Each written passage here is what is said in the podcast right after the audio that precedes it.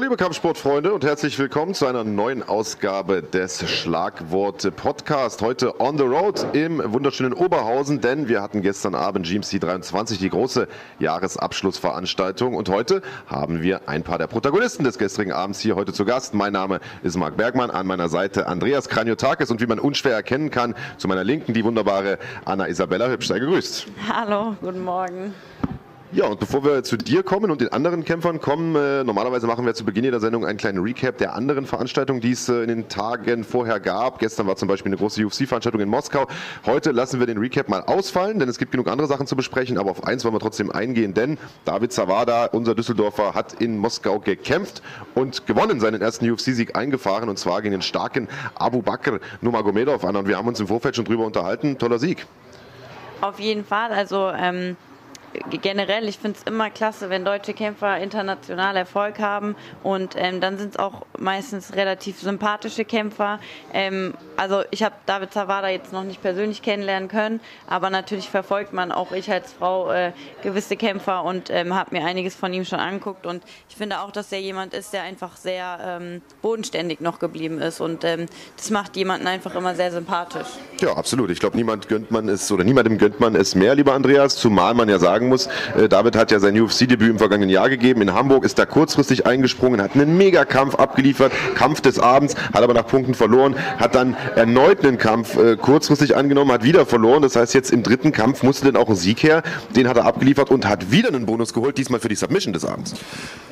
Ich bin super froh, weil er war ja bei uns im Podcast und hat auch so ein bisschen über äh, die gesprochen Zwickmühle, in der er sich befindet, er ist natürlich Kämpfer durch und durch. Deswegen, auch wenn kurzfristig ein Angebot reinkommt, sagt er, ja, okay, mache ich. Und äh, sieht da erstmal seine Chancen und, und seine Möglichkeiten.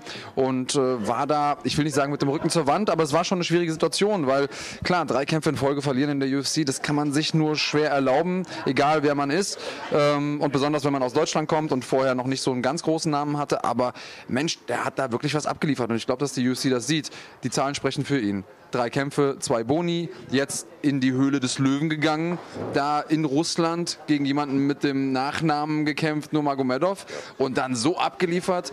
Die Submission wunderschön vorbereitet, hat da äh, die Möglichkeit gesehen, äh, versuchte zum Armbar zu gehen, merkte, ah, okay, aber da ist ein, ein Arm frei, schwingt das Bein drüber, schön nachjustiert. Also wirklich wie aus dem Bilderbuch, aus dem MMA-Bilderbuch.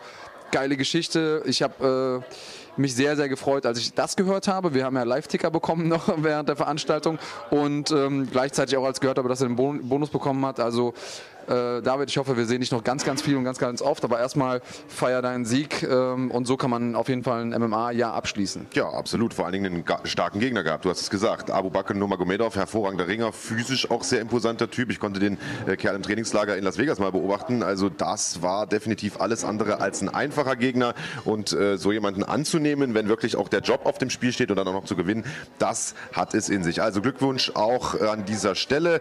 Äh, jemand, dessen Job gestern nicht auf dem Spiel Spielstand, denn da gab es noch gar keine Niederlage, sondern im Gegenteil einen Sieg nach dem anderen. Äh, das bist du, Anna, liebe Anna, der vierte Sieg in Folge jetzt schon im Profibereich. Es gab nicht den Armbar, auf den viele vielleicht gehofft hatten. Es war ein tolles Grappling-Duell, was wir da gesehen haben gegen Paulina äh, Ioannidou. Aber es gab am Ende trotzdem einen sehr, sehr dominanten Sieg. Erzähl doch vielleicht erstmal für alle, die es nicht gesehen haben, wie ist das Ganze gelaufen? Wie hast du den Kampf wahrgenommen? Ähm, ja, also erstmal bin ich wieder äh, unglaublich dankbar dass ja einfach schon wieder dieser Sieg jetzt äh, gekommen ist. Natürlich arbeitet man darauf hin. Ähm, jeder weiß, als Kämpfer arbeitet man hart dafür. Man geht da mit dem Mindset rein, dass man dieses Ding mit nach Hause nehmen will. Man will gewinnen. Ähm, dass es aber trotzdem einfach so kommt, das äh, fühlt sich äh, jetzt momentan noch sehr unreal an. Das muss man erstmal auch äh, auf sich wirken lassen. Ich habe meinen Kampf noch nicht richtig sehen können. Ähm, ich habe normalerweise gucke ich immer direkt, ähm, nicht ins Hotel komme, dann meinen Kampf selber einfach nochmal an.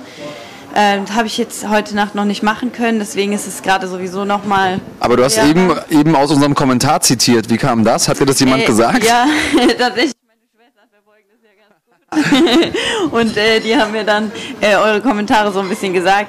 Ähm, die gucke ich mir aber auch immer gerne an, weil es mir einfach auch ähm, wichtig ist, wie, wie ja, Kampf so gesehen, weil man als Kämpfer natürlich das ganz anders wahrnimmt. Es ist auch immer mega surreal, wenn ich mir den Kampf angucke und sehe, hä, das zum Beispiel habe ich gar nicht mehr so im Kopf oder wie ist das gekommen oder Leute sagen mir, hey, was du da gemacht hast. Und ich dachte mir so, daran kann ich mich jetzt gar nicht mehr so erinnern. Das ist dann einfach ähm, ja auch immer gut für mich nochmal als ähm, ja vielleicht auch fürs Mindset und einfach nochmal um, um zu gucken, okay, mh, wie, wie ist es im Endeffekt verlaufen. Aber für mich war der Kampf ähm, ja, stark. Starker Kampf. Kann man sagen, von äh, beiden äh, Kämpferinnen aber auch, muss man sagen. Also Paulina hat da wirklich einen starken Kampf abgeliefert. Ja. War wie so ein kleiner Pitbull, hast du, glaube ich, gesagt, Andreas. Ist da immer dran geblieben.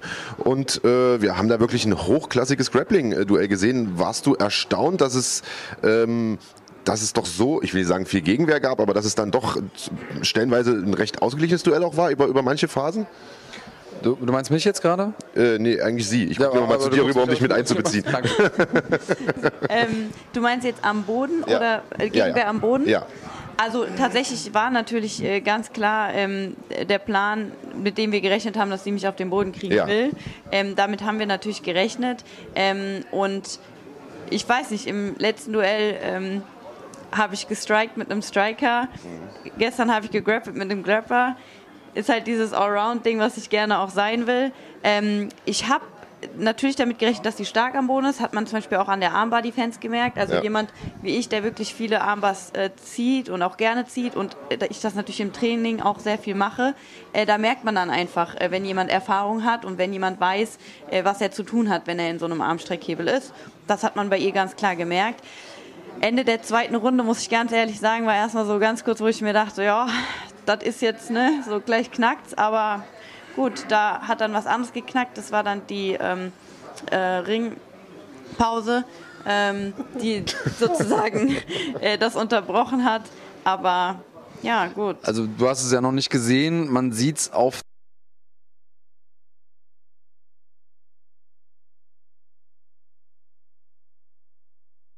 auch da erstmal nochmal ein Beweis dafür, wie viel Herz auch Paulina mitgebracht hat da auf, gestern. Auf jeden Fall. Und wir haben uns heute Morgen hier nochmal mit dem Referee unterhalten, der den Kampf geführt hat. Und der hat auch gesagt, ich habe schon mehrfach äh, gedacht, okay, gib mir jetzt einen Grund, den Kampf zu stoppen, weil man hat auf der einen Seite natürlich gesehen, Paulina war streckenweise unterlegen, aber sie hat sich halt immer trotzdem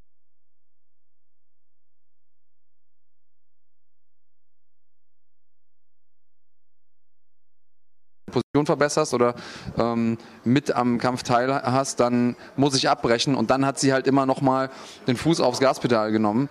Ich würde gerne eine Sache aufgreifen, die du ganz zu Anfang gesagt hast. Und zwar hast du sowas gesagt ähm, wie ich bin äh, oder ich kann noch gar nicht so richtig glauben, dass dann jetzt der Sieg gekommen ist. Ja. Du hast nicht gesagt,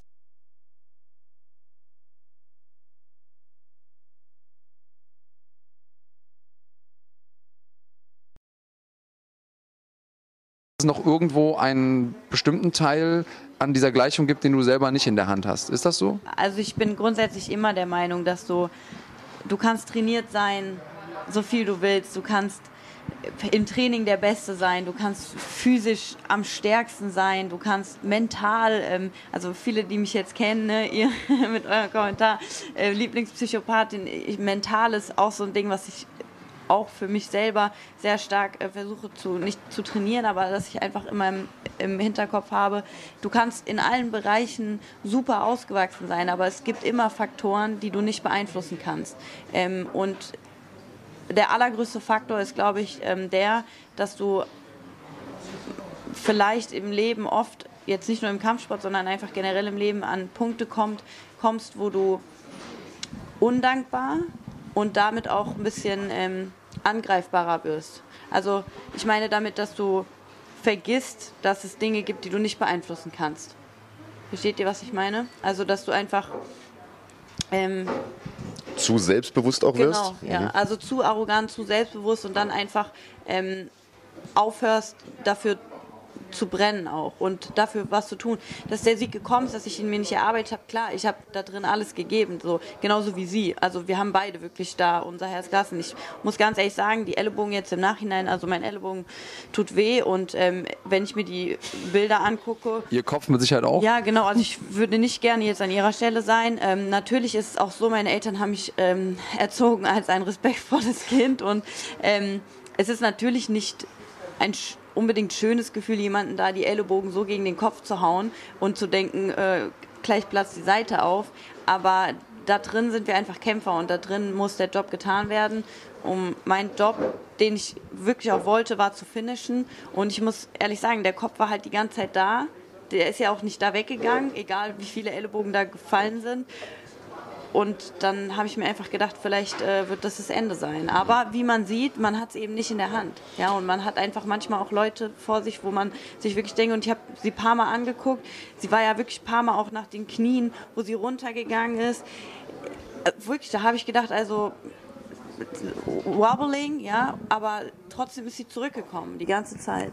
Wir wurden gestern ziemlich direkt nach dem Event gefragt und das ist immer ein schwieriger Zeitpunkt, gefragt zu werden, weil alles noch äh, so ein bisschen durcheinander ist im eigenen Kopf. Was war denn der Kampf des, des Abends für euch? Und äh, ja, wir waren uns eigentlich beide einig. Für uns war das, war das euer Kampf tatsächlich, weil es äh, auf der einen Seite ein, ein, Duell war, wo wir mit dir natürlich auch ne, jemanden haben, der gerade so ein bisschen up and coming war und mit Paulina auch jemand, der, wo wir wussten, okay, sie hat eine schwere Zeit durchgemacht und ich glaube, dass auch viele Buchmacher oder Leuten, die jetzt äh, Experten gedacht, gedacht haben, sie ist die klare Außenseiterin, aber sie hat wirklich alles gegeben. Du hast es gesagt, du hast alles gegeben.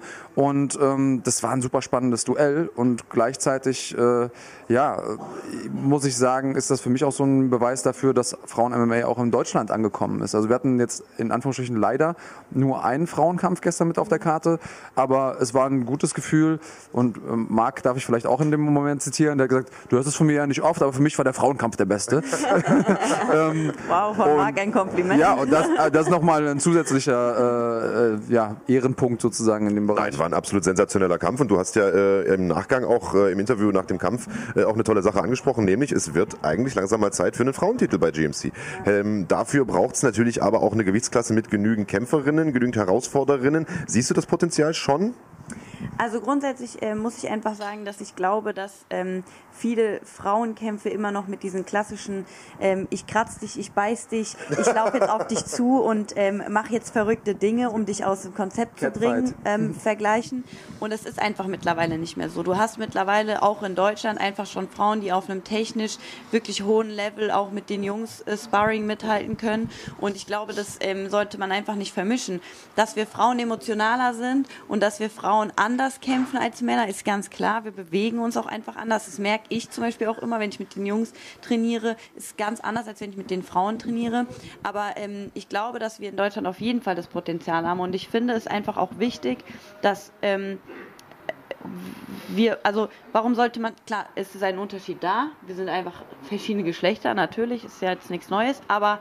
Ähm, Deswegen ist es auch gut, dass nicht Männer gegen Frauen kämpfen? Ja, Gott sei Dank, also, ja. ne, also, keine Ahnung, das natürlich, aber ähm, ich finde einfach, dass es auch wichtig ist. Also ich finde auch, dass es ähm, bestimmt viele gibt, die gerade sowas gerne sehen möchten. Also dass es viele gibt, die deswegen einschalten oder ähm, auch viele Frauen.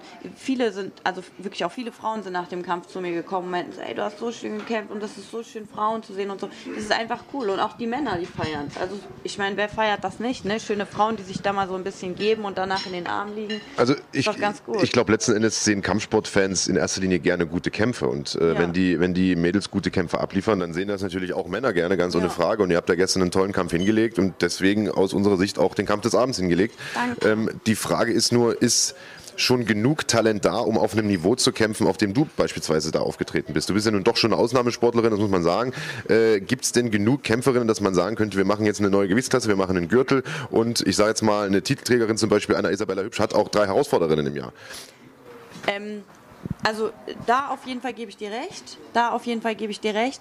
Aber es machen ja auch andere ähm, Organisationen so, ähm, dass sie zum Beispiel internationale Gegner holen. Klar, ich muss ganz ehrlich sagen, ich als ähm, jemand, der dann zum Beispiel GMC verkörpern möchte auf einem deutschen Event, auf deutschem Boden als Deutsche. Ich bin ähm, sehr heimatbezogen, sehr familienbezogen. Ist natürlich dann auch der, der Wunschtraum, sozusagen die deutschen Kämpferinnen, die deutschen Kämpferinnen ähm, zu, zu kämpfen. Wenn es jetzt aber einfach so ist, dass man dann alle Deutschen geschlagen hat und man dann eben international die Frauen holen muss, dann ist das ja auch eine Möglichkeit. Das machen ja die Männer auch. Also, also weil jetzt gerade hier live im äh, YouTube-Chat äh, auch die Frage kam, na, es gibt ja auch Veranstaltungsreihen international, die sich nur auf Frauenkämpfe spezialisieren. Mhm. Ich spreche gerade von Invicta FC, die wurde gerade angesprochen hier ähm, im Chat.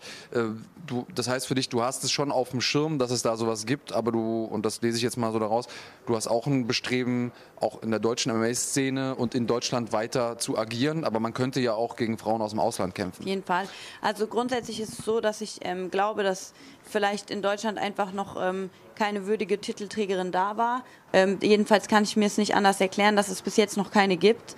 Ähm, ich glaube, dass ich jemand sein könnte aus, außerhalb des Sports, weil, weil ich einfach auch gerne das verkörpern möchte, was dazugehört. Ja? Ähm, klar, wie gesagt, ich gehe da gerne rein und ich baller mich auch gerne, aber alles drumherum ist einfach eine andere Geschichte. Und ich glaube, das ist auch wichtig, den Leuten beizubringen. Dass, ähm, das ist genauso wie bei den Männern. Also die gehen danach auch. Dass wir nicht nur hirnlose Schlägerinnen und Schläger sind. Richtig, genau, dass wir äh, nicht nur aggressive ähm, Psychopathen sind. ähm, nee, und ähm, ja, auf jeden Fall was ich auch spannend finde, wir hatten ähm, Katharina Lehner hier zu Gast mhm. und sie hat darüber gesprochen, wie es im Ausland ist. Also die hat, hat so viel trainiert bei äh, Wink, Winklejohn und äh, Greg Jackson und hat gesagt, da sind teilweise irgendwie 25 Frauen auf der Matte. Ist das für dich was, worüber du auch nachdenkst, wo du, äh, wenn du jetzt in ein fremdes Gym gehst, ich weiß nicht, wie oft du das machst, wo du nachdenkst, okay, wie ist so die Ratio von äh, Athletinnen und Athleten auf der Matte?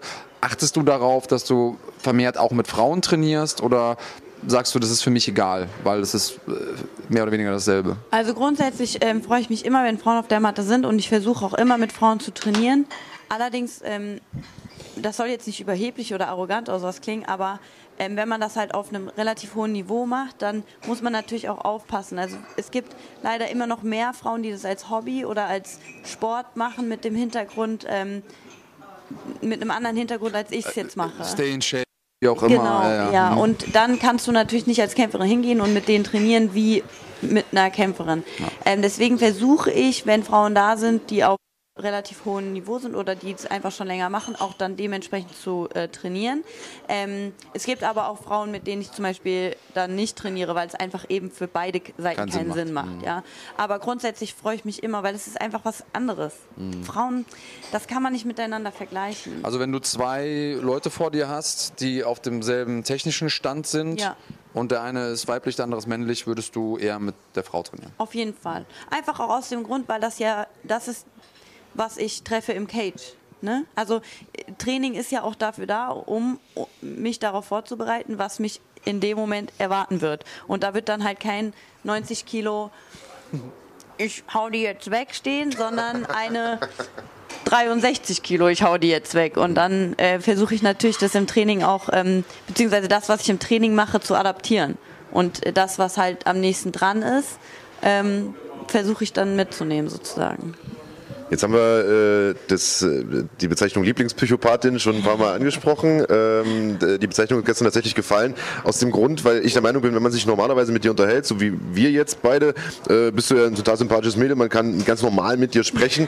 Aber äh, man hat das Gefühl, sobald Showtime ist, sobald die Scheinwerfer an sind, sobald du raus musst in den Cage, man sieht dir das am Gesicht schon an, hast du ein komplett anderes Mindset, eine komplett andere Einstellung. Ich glaube, gestern haben wir gesagt, eine andere Aura, die dich da umgibt. Und man merkt dir schon an, A, da kommt jemand Besonderes. Mhm. Das ist so dieses, diese Aura, die man bei vielen großen, besonderen Kämpfern schon gesehen hat.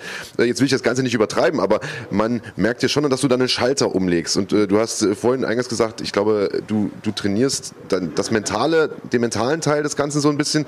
Ähm, wie machst du das? Also ähm, machst du Übungen dahingehend oder, oder kommt das bei dir ganz natürlich, dass du diesen Schalter umlegst und plötzlich ein anderer Mensch bist? Also ich sehe dich da gestern noch äh, vor mir stehen mit diesem, ich weiß gar nicht, was du da anhast, mit diesem Morgenmantel, da, wie du da reingekommen bist und äh, der Gesichtsausdruck war 100% serious, jetzt wird, ja. äh, jetzt wird gekämpft. Ja. Also ähm, zu dem Morgenmantel, ich muss sagen, den hat meine Mama mir gemacht. Ähm, und ihr war das wichtig, dass ich den trage, weil sie bis heute meine Kämpfe nicht äh, live mitverfolgen kann. Aber ihr das wichtig war, dass ähm, ich etwas dabei habe, ähm, was mir äh, sagt, dass sie dabei ist sozusagen. Ähm, deswegen habe ich den immer an. Ähm, nicht mitverfolgen kann, weil sie sich das nicht angucken kann oder also weil sie ja, weil das nicht erträgt, so also nach dem Motto? Sie, oder? Ähm, später, wenn ähm, nach dem wenn Kampf, sie weiß, dass, wenn sie weiß, dass alles gut, gut gegangen geht, ist, ja. dann äh, guckt sie sich das an. Aber live guckt immer nur meine Oma. Meine Oma sitzt immer Also dort. schönen Gruß an Mama und Oma. Und dann sagt die Oma immer, du kannst kommen, sie hat gewonnen. Oma ist hart gesotten ein bisschen. Oh ja. Oma ist auch immer sehr streng mit mir. Oma sagt, du musst schneller, du musst härter. Gut so. Ja, auf jeden Fall. Also, ähm, nee, zurück zur Frage. Ähm, tatsächlich ist es so, dass ich ähm, da wirklich auch, also für mich ist das eine Gabe als Kämpferin, ähm, das zu haben, weil es ist nicht selbstverständlich. Ich glaube, es gibt viele Kämpfer oder auch Kämpferinnen, die sich eventuell auch wünschen würden, dass sie diesen Schalter haben. Äh, bei mir ist er da und er ist auch wirklich schon seit Kindheit da. Ähm, und ich habe einfach etwas gefunden, in dem ich ihn perfekt nutzen kann. Ja, also das ist einfach wie so ein keine Ahnung, Schalter im Porsche, wo du auf Turbo drückst und dann fährt dein Porsche einfach nochmal 100 km/h mehr. Ähm, und das ist bei mir einfach so. Und ähm, tatsächlich ist es so, dass ich in meiner Vorbereitung schon damit anfange, das zu trainieren, einfach ähm, mich in Situationen zu bringen, im Training zum Beispiel, ähm, dass ich das ernst nehme, dass ich, wie gesagt, das versuche so zu trainieren, dass ich es einfach nur adaptieren muss. Also dass ich wirklich einfach nur sagen muss, okay, das ist mein Repertoire, das, was ich jetzt gerade brauche, nehme ich mir einfach aus der Kiste, weil ich weiß, es ist da. Und ich glaube, das ist auch der Grund, was ähm, viele bei mir so ein bisschen sehen, ist diese Arroganz oder so dieses extrem Selbstbewusste, kommt einfach daher, dass ich wirklich hart dafür arbeite und dass ich weiß, was ich kann. Aber auch nur, weil ich was dafür tue. Also ich will das mal ganz kurz ein bisschen relativieren. Arroganz, das ist ja so eine Wertung, ähm, die man vergeben kann und äh, wo acht Leute drauf gucken und du kriegst neun verschiedene Meinungen. Ähm, auf der anderen Seite sage ich auch zu den Leuten, okay, du hast da jemanden, der halbnackt in den Käfig steigt, vor mehreren tausend Leuten, jede Menge Kameras, die Lichter sind an. Wenn der nicht selbstbewusst ist und an sich glaubt, Ja. sollte der das nicht machen, Richtig, der oder die. richtig. Also das erstmal so vorneweg. Ich glaube, dass das eine Gabe ist, da bin ich bei dir und ich glaube, dass du einen sehr angenehmen Ort gefunden hast, um diese Gabe auszuleben. Also ich freue mich auf jeden Fall darüber, dass es so ist. Einige andere Leute freuen sich auch, wenn ich mir den Chat so angucke, äh, gibt es äh, sehr, sehr viele ähm, positive Nachrichten zu dir. Dankeschön. Erstmal ähm, so Dinge wie, hey, hübsche Frau. Ähm, ich hoffe, dass am Ende der Karriere ähm, ihr Gesicht nicht irgendwie gelitten hat. Ist das was, worüber du dir Gedanken machst? Klar, klar. Also ähm, mein Papa sagt ja immer so schön, ja, kein Problem, kann man alles richten. Ähm, ist, auch der, ist der tatsächlich Schönheitschirurg vielleicht? So. Äh, nee, der hat sich einfach nur viel Mühe gegeben. Ähm, ähm, bei allen drei von uns, muss ich sagen. Ähm, ich habe ja auch noch zwei Brüder, also drei äh, Schwestern zwei Brüder. Oh, fleißig Ähm, der Papa. Ja, also der hat, der hat wirklich, äh, Wirklich gut Mühe losgelegt gegeben, ja. und er hat sich wirklich auch Mühe gegeben. Wir sind äh, wirklich alle, ähm, ja, meine Schwestern sind auch beide äh, wunderschöne Frauen. Ähm, natürlich ist es so, dass ich später auch äh, nicht da sitzen will und äh, keine Ahnung, schlimmer als sonst wer aussehen will. Aber ich meine, heutzutage gibt es so viele Sachen, ähm, da, wo man wirklich dann auch im Nachhinein einfach noch mal ein bisschen Also da bist du entspannt. Schon, äh, außer was meine Ohren angeht. Da bin Oh. ich super streng. Ähm, also 100er Pack Spritzen zu Hause und wenn da nur das Kleinste ist, dann kommt es direkt weg, weil das ist, da bin ich wirklich streng. Mhm. Okay, möchte aber das kann man im Nachhinein auch noch ein bisschen richten. Ist schwierig, Kann aber kann man und ist super schmerzhaft. ja. Ähm, aber gut, wer schön Irgendwie sein will, muss leiden. Ja, und ich sag mal, als Frau kannst du wenigstens die Haare drüber machen. Das Glück hast du als Mann in der Regel nicht, es sei denn, du hast so einen langen Zopf wie der, wie der Big Daddy. Ja, aber an der Seite wachsen sie ja nicht mehr so gut. Also das ist, da bin ich auch schon. Das wirklich nur noch oben die Haare. Ja, ja. Ähm, eine Frage, sorry, Ja. äh, ich, äh, merk dir, was du sagen wolltest, Marc? Interessiert War, zwar keinen. war eh aber- nichts Wichtiges. ähm, als du, äh, wenn deine Schwestern auf dem Schulhof äh, Probleme hatten, wen haben sie gerufen? Deine Brüder oder dich? Also meine große Schwester war eher immer die, ähm, die sich so ein bisschen aus allem rausgehalten hat. Die war auch immer so die Person, die, wenn irgendwas war, zu Hause auch immer sehr ruhig war. Also die war wirklich immer so die ruhige Person. Meine kleine Schwester, ähm, die war immer diejenige, die wollte das nicht unbedingt, aber sie hat, sagt zum Beispiel heutzutage auch, ja, also ähm, bei mir hat keiner Probleme gemacht, weil die haben alle immer gesagt, oh, das ist die Schwester von der Anna.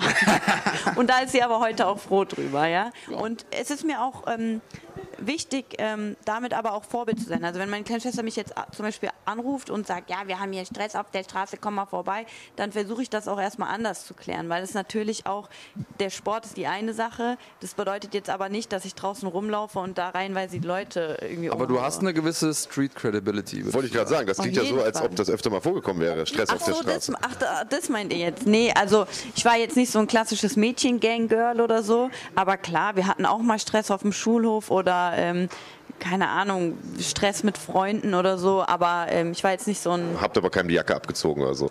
Kein was? Niemandem die Jacke abgezogen oder sowas. Ach, sowas? Ähm, ich weiß gar nicht.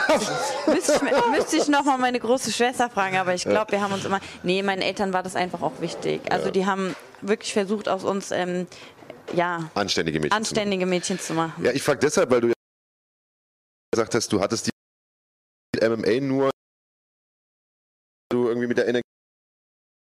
Ich glaube, dass ich einfach mit meinem ähm, sondern einfach damit aber selber von außerhalb normal, also wie soll ich das jetzt am besten erklären, dann einfach, wenn es nicht da, also wenn man diesen Schalter dann wieder umlegt, dass es einfach ganz normal funktionieren kann. Ich glaube, es ist bei mir auch einfach so dieses, wenn ich was will, dann kriege ich das. Das ist, äh, das ist das Ding. Und das hatte ich zum Beispiel auch schon seit meiner Kindheit. Da sind meine Eltern dran verzweifelt. Also ich muss sagen, du bist äh, eine super interessante Kämpferin. Danke. Du hast auch abseits vom Cage eine Geschichte zu erzählen. Du hast eine Persönlichkeit. Du hast gestern im Cage den Titel gefordert. Wir haben jetzt heute schon mal drüber gesprochen, dass es äh, eventuell irgendwann mal in äh, nicht allzu ferner Zukunft einen Titel, einen Frauentitel geben wird, auch in Deutschland, der eine gewisse Relevanz hat. Ich wünsche mir das total. Ich hoffe, dass wir noch die Möglichkeit haben, mal einen kompletten Podcast mit dir zu machen. Gerne. Wir haben heute eine Sondersituation. Immer diese Live-Events sind ähm, ein zweischneidiges Schwert, weil wir haben viele tolle Gesprächspartner da, Ja, aber wir haben nicht die Zeit, die wir sonst im Podcast haben, leider, ähm, wo man ein bisschen mehr in die Tiefe gehen kann. Ich wünsche mir, dass du jetzt erstmal einen schönen Jahresabschluss hast. Ich Danke. wünsche mir, dass du ähm, gut in die Weihnachtszeit gehen kannst und dass du stark ins nächste Jahr startest und wir 2020 noch ganz, ganz viel von dir sehen. Aber leider muss ich dich jetzt rausschmeißen. Gar kein Problem. Das Einzige, was ich noch sagen muss, Andreas, danke, dass du Croissants mitgebracht hast und ich nehme mir auf jeden Fall eins Ja, mit. du ganzen- nimm den ganzen Teller mit. zwei mit, damit Marc ich die nicht muss- alle isst. Ich muss an meiner K.O.-Power arbeiten, ich brauche das jetzt. Ja, Nein, das habe ich, danke ich euch habe auch gedacht. Croissants bringen was für die K.O.-Power, aber das Einzige, was ich gekriegt habe, ist ein Bauch. Von daher äh, sei vorsichtig damit. Äh, danke, dass du hier warst. Äh, war ein Danke toller Kampf euch. gestern und wir sehen uns mit Sicherheit nächstes Jahr Danke wieder. euch. Vielen, Ja? vielen Dank. Ich wünsche euch noch einen schönen Sonntag. Guter Heimweg, jawohl. Und äh, allen anderen Kämpfern noch viel Spaß. Alles klar. Ja, das war Anna Isabella Hübsch. Sie schleicht sich hier gerade aus dem Bild. Warte, ich helfe dir hier mal ein bisschen. Äh, guten Hunger mit den Croissants oder mit den. Teilchen da. Und wir haben als nächstes schon in der Pipeline die beiden Maxes des gestrigen Abends. Die beiden tragen nicht nur den gleichen Vornamen, sie kämpfen auch im gleichen oder für das gleiche Team und haben beide gestern einen Sieg geholt vor fast 7000 Zuschauern in der König Pilsen Arena. Und da sind sie. Matt Max Koga, sei gegrüßt, junger Mann. Natürlich wie immer pornös mit der Lederjacke und hier drüben Max Heine. Ja, seid gegrüßt, Jungs. Macht euch erstmal bequem. Äh, Ich kann leider nicht weiter rüberrutschen. Der dicke Kraniotakis hier drüben nimmt ganz schön viel Platz ein. Der dicke Aber lehnt sich hier schon komplett äh, dran. Weiter geht's das äh, nicht. sollten wir hinkriegen. Ja. Ja, da sind wir doch alle im Bild. Ja, seid gegrüßt, Jungs. Äh, ich habe es gerade gesagt, beide gestern tolle Siege hingelegt. Wir fangen vielleicht mal mit dem Max zur ganz oder zu meiner ganz linken an.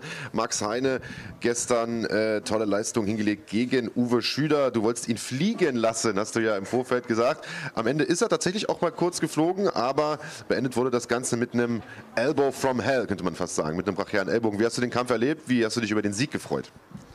ähm, wie ich den Kampf erlebt habe, schnell. Und ich habe mich sehr über den, das heißt sehr über den Sieg gefreut. Ich hätte eigentlich lieber ein richtiges Finish gehabt, dass es noch eindeutiger ist. Aber trotzdem Sieg ist Sieg und ich denke mal, der Cut war auf jeden Fall auch ein gutes Statement. Ja, du hast das ja gestern schon gesagt im, im Postfight-Interview, du hättest dir gern ein richtiges Finish gewünscht, aber ich sag mal, diese Ellbogenstöße sind ja genau dafür da, Leute zu cutten und, und Kampfende zu erzwingen. Also das war ja eigentlich ein richtiges Finish, aber Ja. klar, du, du spielst jetzt auf ein K.O. an wahrscheinlich oder eine Submission oder sowas. Ähm, du hast angedeutet, du wärst offen für einen Rückkampf auch. Ist das noch so? Klar, warum nicht? Also, wenn Uwe das möchte, gar kein Problem. Hat dich irgendwas überrascht am gestrigen Tag? Na, eigentlich nicht, nee. Es war genau so, wie wir es geplant haben. Ich war eigentlich genau darauf eingestellt, wie es gestern abgelaufen ist. Ich kann dir mal sagen, was mich überrascht hat. Mich hat überrascht, ähm, einen Debütanten auf so einer Bühne. Also wir waren weit über 6000 Leute in der Halle. Du hast da gegen jemanden gekämpft, der eine sehr, sehr große Bekanntheit hatte. Das war dein MMA-Debüt, was für viele, also ein MMA-Debüt zu geben vor 50 Leuten in einer kleinen Turnhalle, ist schon für die meisten Leute eine richtig große Sache. Und bei dir hat man das einfach einmal hochskaliert und äh, du bist, bist direkt ganz, ganz oben eingestiegen, live im deutschen Fernsehen. Und du sahst aus, als wärst du auf dem Weg durch den Park äh, und wärst relativ entspannt. Woran liegt das? Ich kann es mir selber nicht wirklich erklären. Es ist bis jetzt auch in meinen ersten beiden Amateurkämpfen war das so. Ich bin einfach sehr gelassen. Ich, ich habe nicht wirklich eine Nervosität. Ich bin nicht aufgeregt da drin. Ich bin einfach nur happy, kann man sagen. Und ich freue mich einfach nur, dass es endlich losgeht. Hast du viel Erfahrung mit Wettkämpfen? Bist du jemand, der, also ich weiß nicht, wir kennen das von Ringern, mhm. die ja jedes Wochenende irgendwo sind auf der Matte und wissen, okay, jetzt muss ich abliefern und dieses Wettkampfszenario, da stumpft man irgendwann ab ja. gegen diese Aufgeregtheit. Hat das was damit zu tun vielleicht? Nee, ich bin wirklich sehr, sehr selten auf Wettkämpfen. Also im Jahr vielleicht zwei, dreimal Maximum. Das ist was Besonderes. Ähm, und jetzt verstehe ich auch so ein bisschen, was uns deine Teamkollegen alles so erzählt haben äh, vor dem Kampf. Denn die waren ja alle sich sehr, sehr sicher, dass äh, du ein gefährlicher Gegner sein wirst für Uwe. Und äh, das warst du. Was bist du denn noch alles? was bin ich noch? Nein, ich bin. Was? Was? was? ich bin, nein, ich bin hauptsächlich gefährlich. Okay. Ich bin hauptsächlich was den Sport angeht. Was den Sport angeht.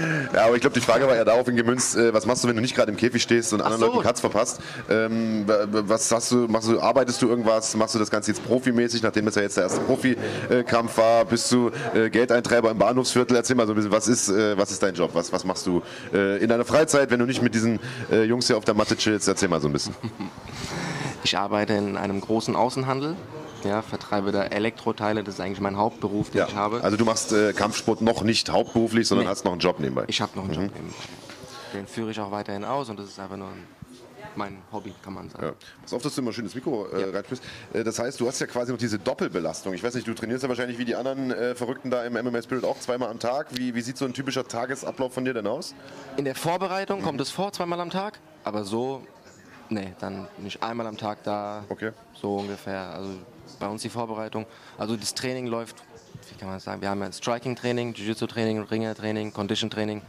Morgens ist immer eine lockere Einheit und abends ist dann immer eine etwas härtere Einheit. So ist das Training bei uns geplant. Zweimal Sparring noch in der Woche. Dann haben wir jetzt jemanden hier sitzen, äh, gegen den die Einheiten äh, wahrscheinlich nicht so hart sind. Max Koga. Nein, den haben wir gestern äh, zum dritten Mal gesehen bei GMC. Zweiten Sieg eingefahren gegen einen äh, starken Russen. Und mit dem hast du dir in der ersten Runde ein super unterhaltsames äh, Bodenduell geliefert. Äh, sehr zur Freude von Andreas und mir. Das sieht man ja leider nicht allzu häufig heutzutage, dass man noch wirklich so Grappling-Scrambles, äh, so ein Hin und Her am Boden hat. Schönes ja, äh, Heel-Hook-Duell habt ihr euch äh, da geliefert. Warum hast du es unbedingt auf den Heel-Hook abgesehen? Kam das aus der Situation heraus oder hast du dir da Tape äh, von ihm angeschaut und gewusst, okay, da ist er vielleicht anfällig? Ich, hast du ja immer wieder versucht. Ja, ja. Ähm ich fühle mich eigentlich recht sicher mit Leglocks und ähm, ich wollte diesen Tag und diesen Kampf, äh, das habt ihr ja mitbekommen, einfach nur hinter mich springen und ich habe schnell mir, wie möglich beenden. Ja, ja. Und ähm, ich habe mir einfach gedacht, wenn ich ihn in die Leglock-Position bekomme und einen Heel-Hook erzwinge, dann äh, beende ich den Kampf einfach so am schnellsten, weil die Gefahr ist natürlich sehr hoch, dass der, also der Schaden ist natürlich enorm, wenn man so, wenn man jemanden mit dem Heel-Hook finisht und der zu spät abklopft. Und ich habe mir gedacht, naja, wenn ich ihn drin habe und er kommt da nicht raus und wie gesagt, ich habe mich auch eigentlich immer, ich fühle mich auch eigentlich gut, was Leglocks angeht. Ähm, ja, das war so das Ding. Warst du überrascht, dass er da so oft und so gut rausgekommen ist? Nee, ja, ich hatte tatsächlich Probleme es zu finishen, auch beim Torhold. Ich hatte meinen rechten Arm nach dem ersten Kick, der war ja so ein bisschen plötzlich. Da habe ich mir irgendwie wie so ein Strom, weißt du, wenn man das manchmal so kennt, wenn der Arm Nerv nach hinten poppt, hm. ja, irgendwie sowas. Und es hat dann, äh, hat mich dann gestört, auch beim Finishen. Und äh, ja, der hat schon äh, solide dagegen gearbeitet, aber ich habe natürlich auch, das werde ich im Nach, ich habe den Kampf bisher noch nicht gesehen, aber ich habe auf jeden Fall auch ein paar Fehler gemacht, an denen ich dann wieder arbeiten muss und äh, ja, ich habe es mir auf jeden Fall erstmal ein bisschen leichter vorgestellt. Ich habe jetzt eben hier beim Frühstück kurz die Gelegenheit gehabt, mit Can Aslaner zu sprechen und irgendwie ähm, sind wir zu dem Ergebnis gekommen, dass wir sagen, ein Kämpfer kämpft, wenn wir ihn im Käfig sehen, immer mehr als einen Kampf. Aber wir sehen immer nur den physischen Kampf, den er in dem Moment mit seinem Gegner austrägt. Aber vielleicht hat gerade die Freundin Schluss gemacht oder der war die ganze Zeit krank vorher und man, man sieht es nicht, vielleicht hört man es nachher, vielleicht hört man es auch nachher nicht. Also die Kämpfe haben immer mit ganz, ganz vielen Dingen zu tun, die man als Zuschauer, die wir auch als Kommentatoren die der Gegner nicht auf dem Schirm hat. Manchmal weiß es das Team, manchmal weiß es auch nur der Kämpfer selbst. Und ähm, das vergisst man dann ganz, ganz oft, wo man sich denkt, ja, warum macht er das jetzt nicht oder warum ist er jetzt hier in der zweiten Runde müde? Aber vielleicht hatte man eine Fußverletzung und konnte nicht laufen gehen in der Vorbereitung, was auch immer da so an Dingen ist, die äh, parallel ablaufen. Gestern hast du mal uns einen Einblick gewährt in deinem Post-Fight-Interview und hast äh, auch was preisgegeben, was dich stark belastet hat. Magst du da ganz kurz drüber sprechen? Ja, also das war so, ähm, wir waren mittags im, im Hotelzimmer ganz normal und dann, ähm, dann habe ich das einfach erfahren, dass äh, ein Teamkollege verstorben ist, halt einfach in der Nacht beim Autounfall. Und das ist einfach extrem schockierend für mich gewesen. Das ist, das ist heftig. Das hat mich einfach, äh, ja, das hat mich belastet, auch nach wie vor. Das hat mir auch so dieses, diese Freude und dieses Ding an, äh, an dem Kampf äh, genommen. Ich meine, ich habe die Woche noch mit ihm trainiert. Man unterhält sich, man chillt miteinander und ich bin mit seinem Vater ähm, befreundet. Das ist, das ist einfach heftig und es gibt einfach halt auch wichtigere Sachen wie Kämpfen. Und das war halt einfach hart. Trotzdem bin ich Profi. Ich weiß, dass ich was, äh, dass ich was abliefern muss und äh, ich, es gehen einem dann mittags, wenn du im Bett liegst, so viele Sachen durch den Kopf, man denkt nach und äh, das ist einfach so erschreckend plötzlich gekommen. Boah, was, was soll ich sagen? Ich habe dann auch so, kennt ihr diese Fußballszene? wo irgendein afrikanisches Team spielt er und dann äh, zeigen die halt immer die einzelnen Spieler und dann ist da ein Spieler bei der Nationalhymne, der ist einfach nur am Weinen, der ist einfach nur am Weinen und dann hat mir mal jemand gesagt, dass der in dem Moment kurz vorm Spiel erfahren hat, dass sein Vater verstorben ist und das, es ist schon einfach krass, dass man dann, ja, man, wenn man Profi ist, muss man halt einfach gewisse Sachen bringen. Und wie gesagt, es hat mich äh, irgendwo, ja, es hat mir so eine, es hat mir ganz klar diese, diese Leichtigkeit dann genommen. Ich wollte das Ding hinter mich bringen und äh, ja, ja, das war so das Ding. Wie schwer ist es in so einer Situation dann tatsächlich noch Höchstleistungen abzurufen und wäre es, also du hast gesagt, du hast davon erfahren durch, durch äh, deinen Manager äh, Nils Schlegel, wäre es vielleicht besser gewesen, das für sich zu behalten bis nach dem Kampf oder wäre das gar nicht möglich gewesen, weil es wäre eh an dich herangedrungen? Ja, also ich habe das ja auch kurz danach schon in den sozialen Medien gesehen und äh, ich denke auf jeden Fall, ich meine, wir sind ja alle eng miteinander ist auf jeden Fall meiner Meinung nach besser, dass ich das direkt so erfahre, als äh, das dann irgendwie zu sehen, dann schockiert bin, dann nachfragen muss, ey, was ist da passiert, was geht da ab und dann, äh, ja, also ich bin auf jeden Fall mit dem direkten Weg, äh, auf jeden Fall, ähm, damit komme ich besser klar, als wenn man das dann so irgendwie hintenrum oder anders hat. Es ist halt einfach nur schockierend. Vor allem denke ich halt, ey, es gibt, glaube ich, äh, nichts krasseres und nichts Schlimmeres wie für, für, für Eltern, wenn sowas passiert. Ja, ich bin auch der Meinung, ich glaube, dass es sehr, sehr natürlich ist, auch wenn es natürlich hart ist, wenn Kinder ihre Eltern zu Grabe tragen. Andersrum, das ist so ziemlich das Schlimmste, was einem, glaube ich, passieren kann.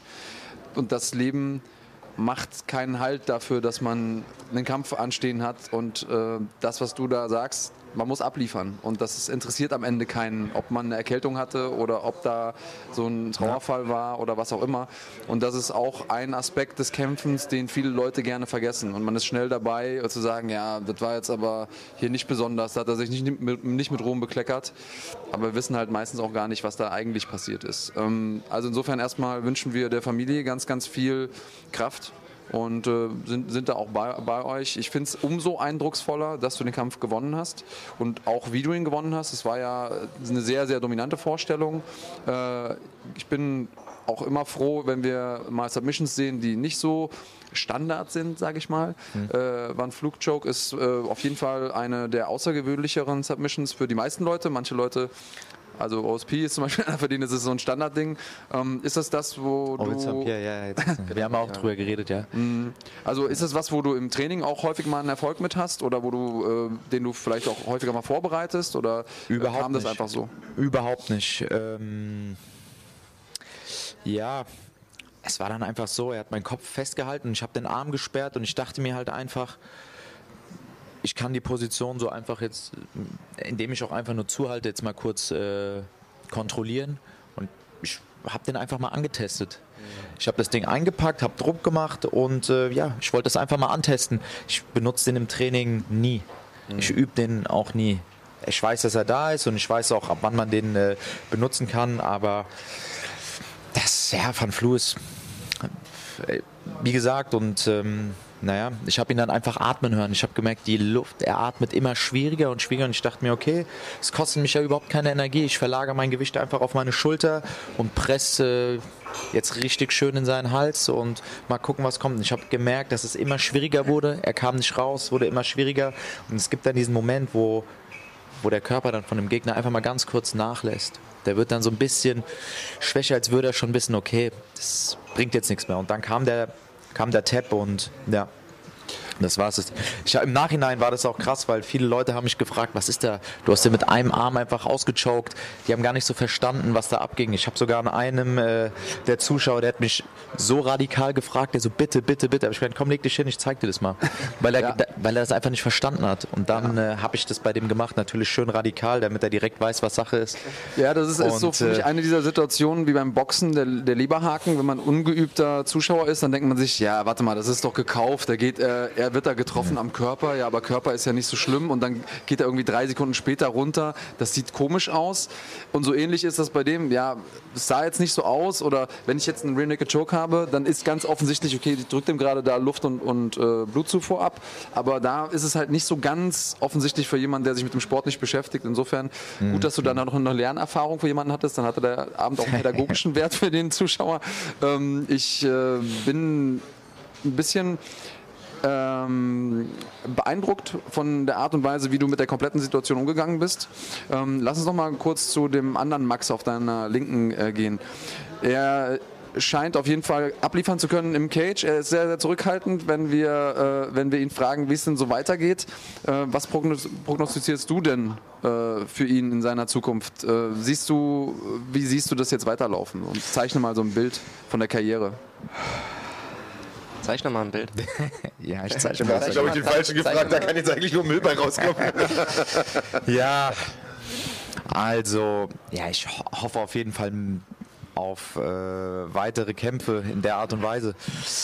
Es ist tatsächlich so, dass er auch, finde er ist ein sehr lockerer Typ. Er geht mit diesen Stresssituationen sehr locker um und äh, ich hoffe einfach äh, auf mehr, auf mal gucken, was kommt. Das ist nicht meine Aufgabe, aber ich weiß auf jeden Fall, dass er äh, noch ein paar gute Kämpfe bringen wird. Das auf jeden Fall, ja.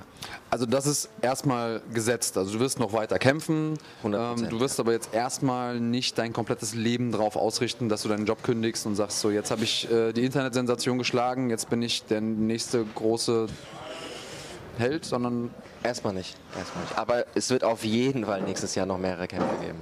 Okay. Ich habe ihm angeboten, dass er für mich arbeiten kann, aber er weigert sich. Ich meine, ich bin gut zu ihm. Was, was, wäre gut zu ihm? Ja, was genau wäre denn die Jobbeschreibung? Was wäre das Berufsbild denn? Ich glaube, das ist die falsche Uhrzeit, um das jetzt zu erörtern.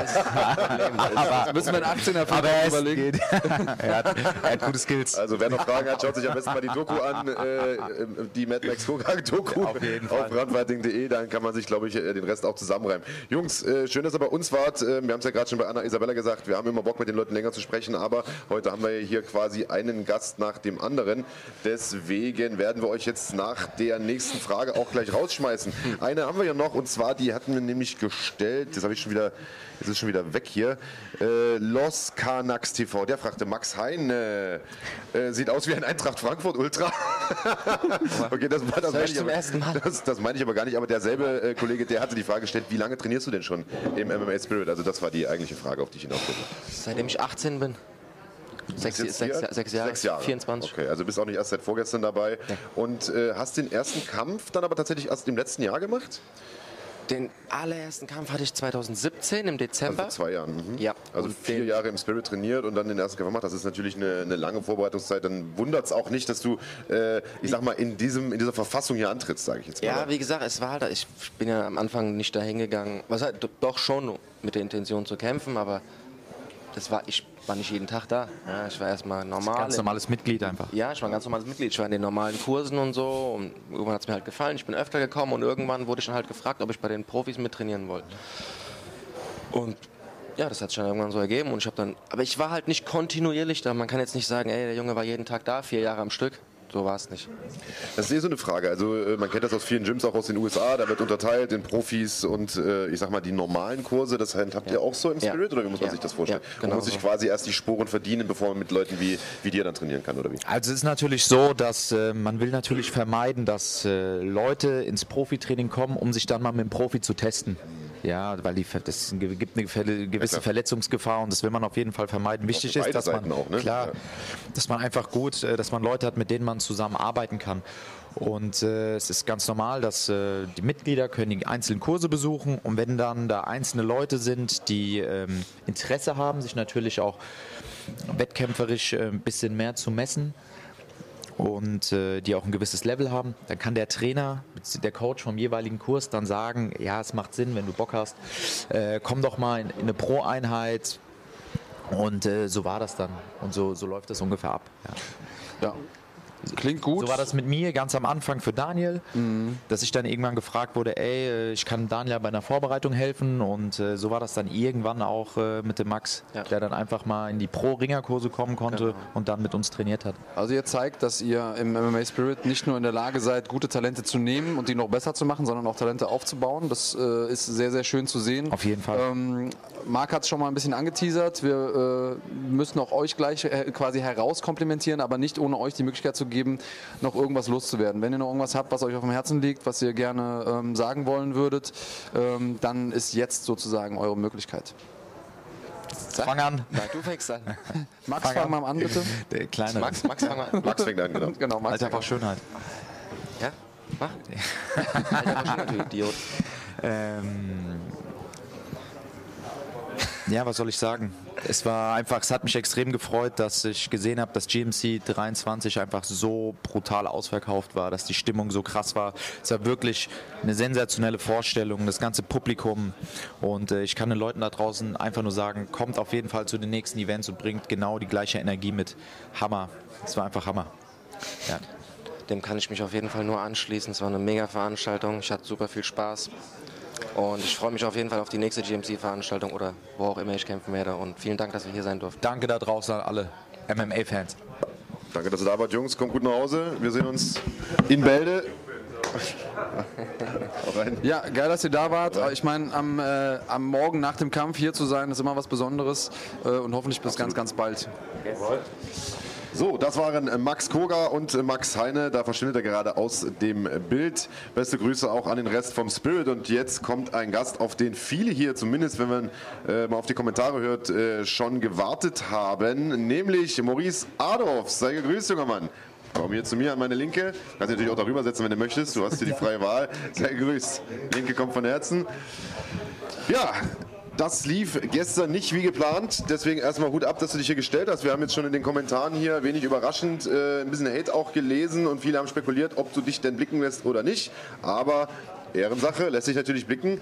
Ähm, ja, ist gestern nicht so gelaufen, wie, das vor, wie du dir das vorgestellt hast. Woran, äh, woran hat es gelegen? Ja, erstmal natürlich, lasse ich nicht blicken, Sieg oder Niederlage, das hat nichts damit zu tun, ob ich äh, Bilder mit Leuten mache oder Interviews gebe oder sonst was. Werde ich immer machen, egal was passiert. Also, gestern lief, ich bin ganz ehrlich, ich habe es auch schon in meinen Interviews gesagt, es lief alles perfekt. Keine Ausreden, Vorbereitung war super. Vor dem Kampf super, in der Kabine super, wir waren alle positiv, wir haben gesehen, ich war on point da, wirklich, also Einlauf auch, alles genossen, keine Nervosität. Kampf lief dann halt nicht so wie geplant. Ich weiß nicht, woran es lag, er hat mich gut erwischt. Lief es vielleicht alles zu gut am Anfang? Weil du wirktest natürlich wie immer sehr, sehr selbstsicher, so kennt man dich auch, das muss auch so sein. Aber ähm, er hat dich im Prinzip zweimal mit der, mit der gleichen Aktion getroffen. Genau, Äh, warst du vielleicht ein bisschen zu selbstsicher? Ja, äh, zweimal hat er mich überrumpelt, also aus dem Nichts. Vielleicht, vielleicht lief alles zu glatt, ich weiß es nicht. Also ich kann jetzt nicht sagen, es lag daran, daran. Es lief alles glatt, oh, perfekt, ohne irgendwelche Haken oder sonst was. Aber der Kampf halt nicht. Das, das wo es glatt laufen muss, worauf es ankommt, lief gestern halt nicht, so wie ich es mir vorgestellt habe. Ja. Dann, äh, bevor wir jetzt erstmal weiter ins Detail und so weitergehen, äh, das Wichtigste nochmal vorweg. Dir geht es aber so im Großen und Ganzen ganz gut. Du siehst jetzt auch nicht so schlimm aus, hast zwei Bomben gekriegt, aber warst auch relativ schnell wieder da. Also dir geht's gut. Genau, mir geht's super. Also ich war auch, ich habe den drittletzten Kampf gehabt, war kurz in der Kabine und habe mir dann den, das Co-Main-Event und Main-Event vom Käfig aus direkt wieder angeschaut. Mir geht's super, ich habe keine Schmerzen, also ich war ja danach auch wieder da. Ich habe mich gut erwischt, also der, ich fand der Kampfabbruch war auch gerechtfertigt.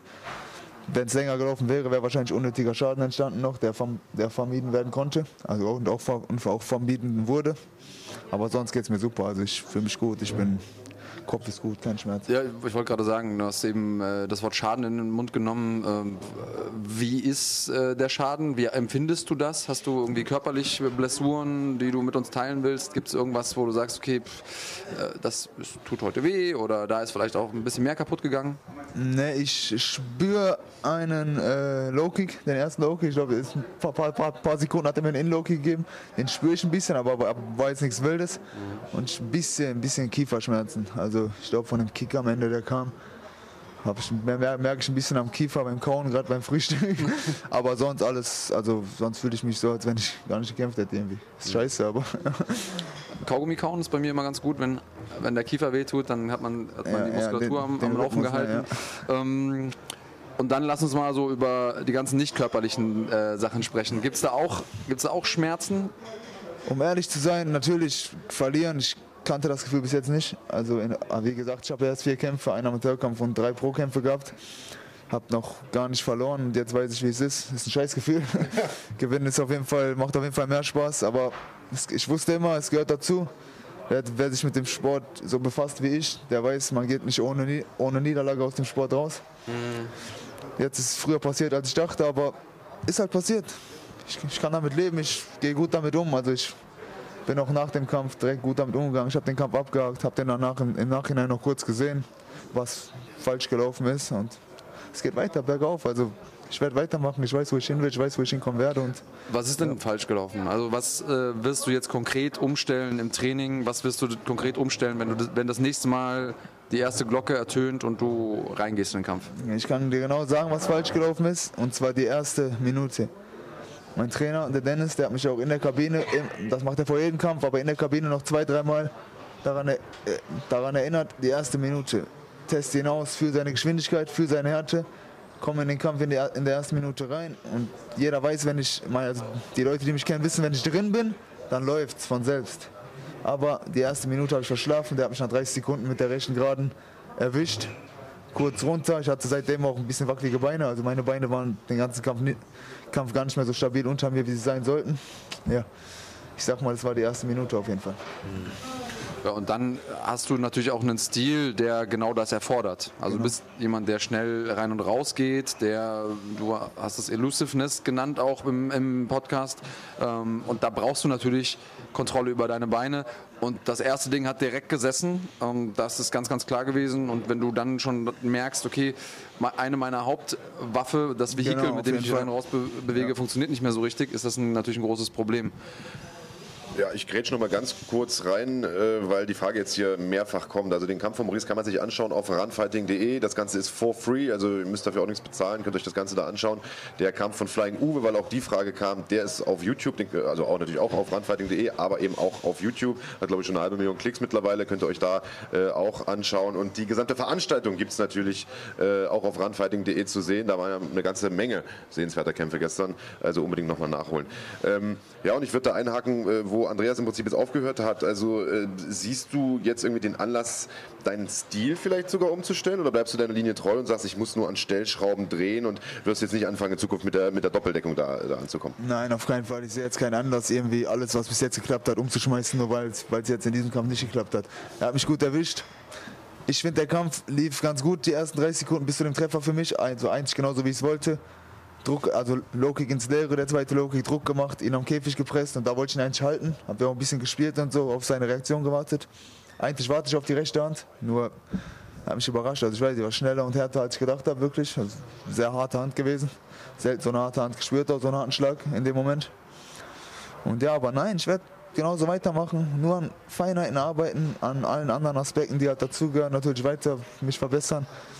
Ich vertraue auf mein Team, ich vertraue auf das, was wir bis jetzt gemacht haben und also sportlich bleibt die Marschroute, Hausaufgaben machen, im Training nicht viel umstellen.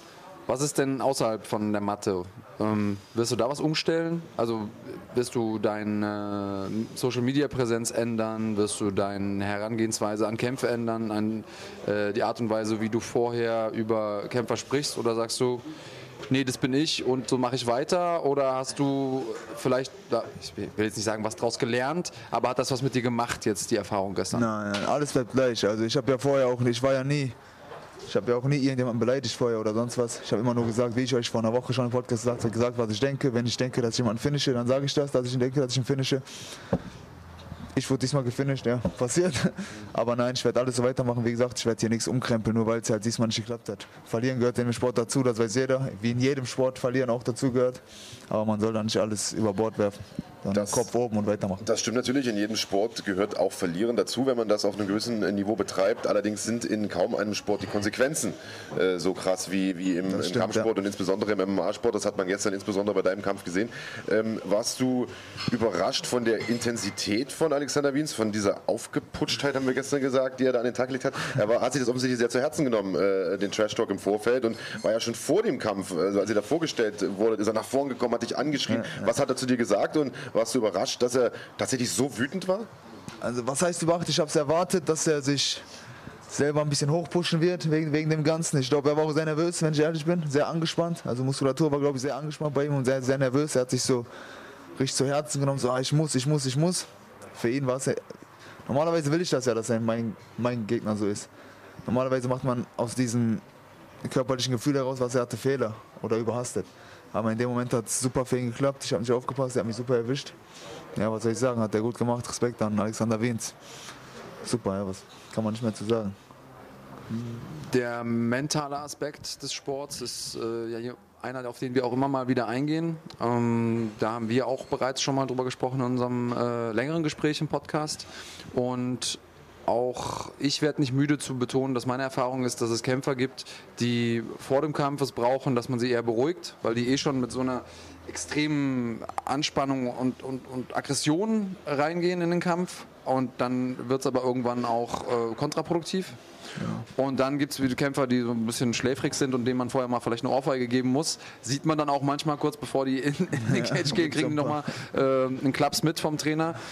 Und ich glaube, dass es da auch eine äh, große. Na, da kommt noch ein junger Mann ins Bild. Hallo Dustin. Äh, schön, dich hier zu haben. Also Dustin Stolzfuß ist auch mit dabei. Kann sich dann gleich einfach in, ähm, ins Gespräch einklinken. Ich stelle noch gerade die Frage zu Ende. Ähm, es gibt also irgendwo einen, einen Idealwert für jeden Kämpfer. Und ich finde, wir haben gestern in eurem Kampf so ein bisschen die beiden Extreme des Spe Spektrums gesehen. Du warst mega entspannt, hattest, ich weiß gar nicht, wie viele hundert Fans du persönlich quasi mit Kartenverkauf in die Halle äh, gebracht hast. Und trotzdem wirktest du mega entspannt, so, also so als wäre der Kampf, als wüsstest du schon, wie der Kampf ausgeht. Ähm, was, also es ist ja nicht gescriptet gewesen, das war tatsächlich so, dass das keiner vorher wissen konnte. Und dein Gegner war aber, ich will hier mit dem Kopf durch die Wand. Genau. Ähm, wie siehst du das? Kannst du dir vorstellen, dass es vielleicht Sinn machen würde, für einen der nächsten Kämpfe zu sagen, ich bleibe, mein, meine Stärke ist, dass ich entspannt in den Kampf gehe, aber ich brauche ein bisschen mehr von dem, was mein Gegner gestern gezeigt hat? Oder sagst du, nee, ich habe eigentlich alles richtig gemacht, ich bin einfach nur getroffen worden? Also ich sag mal so, ich plane das ja nicht so, entspannt in den Kampf zu gehen. Ich bin selber überrascht, dass ich bin selber überrascht immer wieder, dass ich so entspannt in den Kampf gehe. Und über, also über gestern bin ich noch überraschter. Dass ich, ich war gestern, glaube ich, noch mal einen Ticken entspannter als in den Kämpfen zuvor. Ich weiß nicht, woher das kommt. Es war einfach so. Ich dachte, es wird gut sein. Vielleicht hast du recht. Vielleicht ist die goldene Mitte am besten. Ein bisschen was vom Alexander Wiens gestern und ein bisschen was von mir. Vielleicht ist das besser, aber das weiß man nicht. Also ich mache mir jetzt darüber auch nicht keinen kein Kopf, wie ich jetzt, ob ich jetzt zu relaxed bin oder nicht aggressiv genug in den Kampf gegangen bin. Ich meine, es passiert man, jeder verliert mal und wie ich euch auch vor einer Woche schon gesagt habe, nur weil ich jetzt vorher bei der Waage oder so, weil hier ein bisschen Trash-Talk mit oder mit dem Stairdown in Hamburg und so. Ich habe jetzt verloren, wir haben darüber das äh, vor einer Woche geredet, wir haben das genau das angesprochen, wenn man verliert. Ich bin jetzt nicht tiefer gefallen oder ich, die, die Niederlage ist jetzt nicht schmerzhafter, weil ich weil vorher ein bisschen Trash-Talk war oder weil das vorher so hoch gepusht wurde.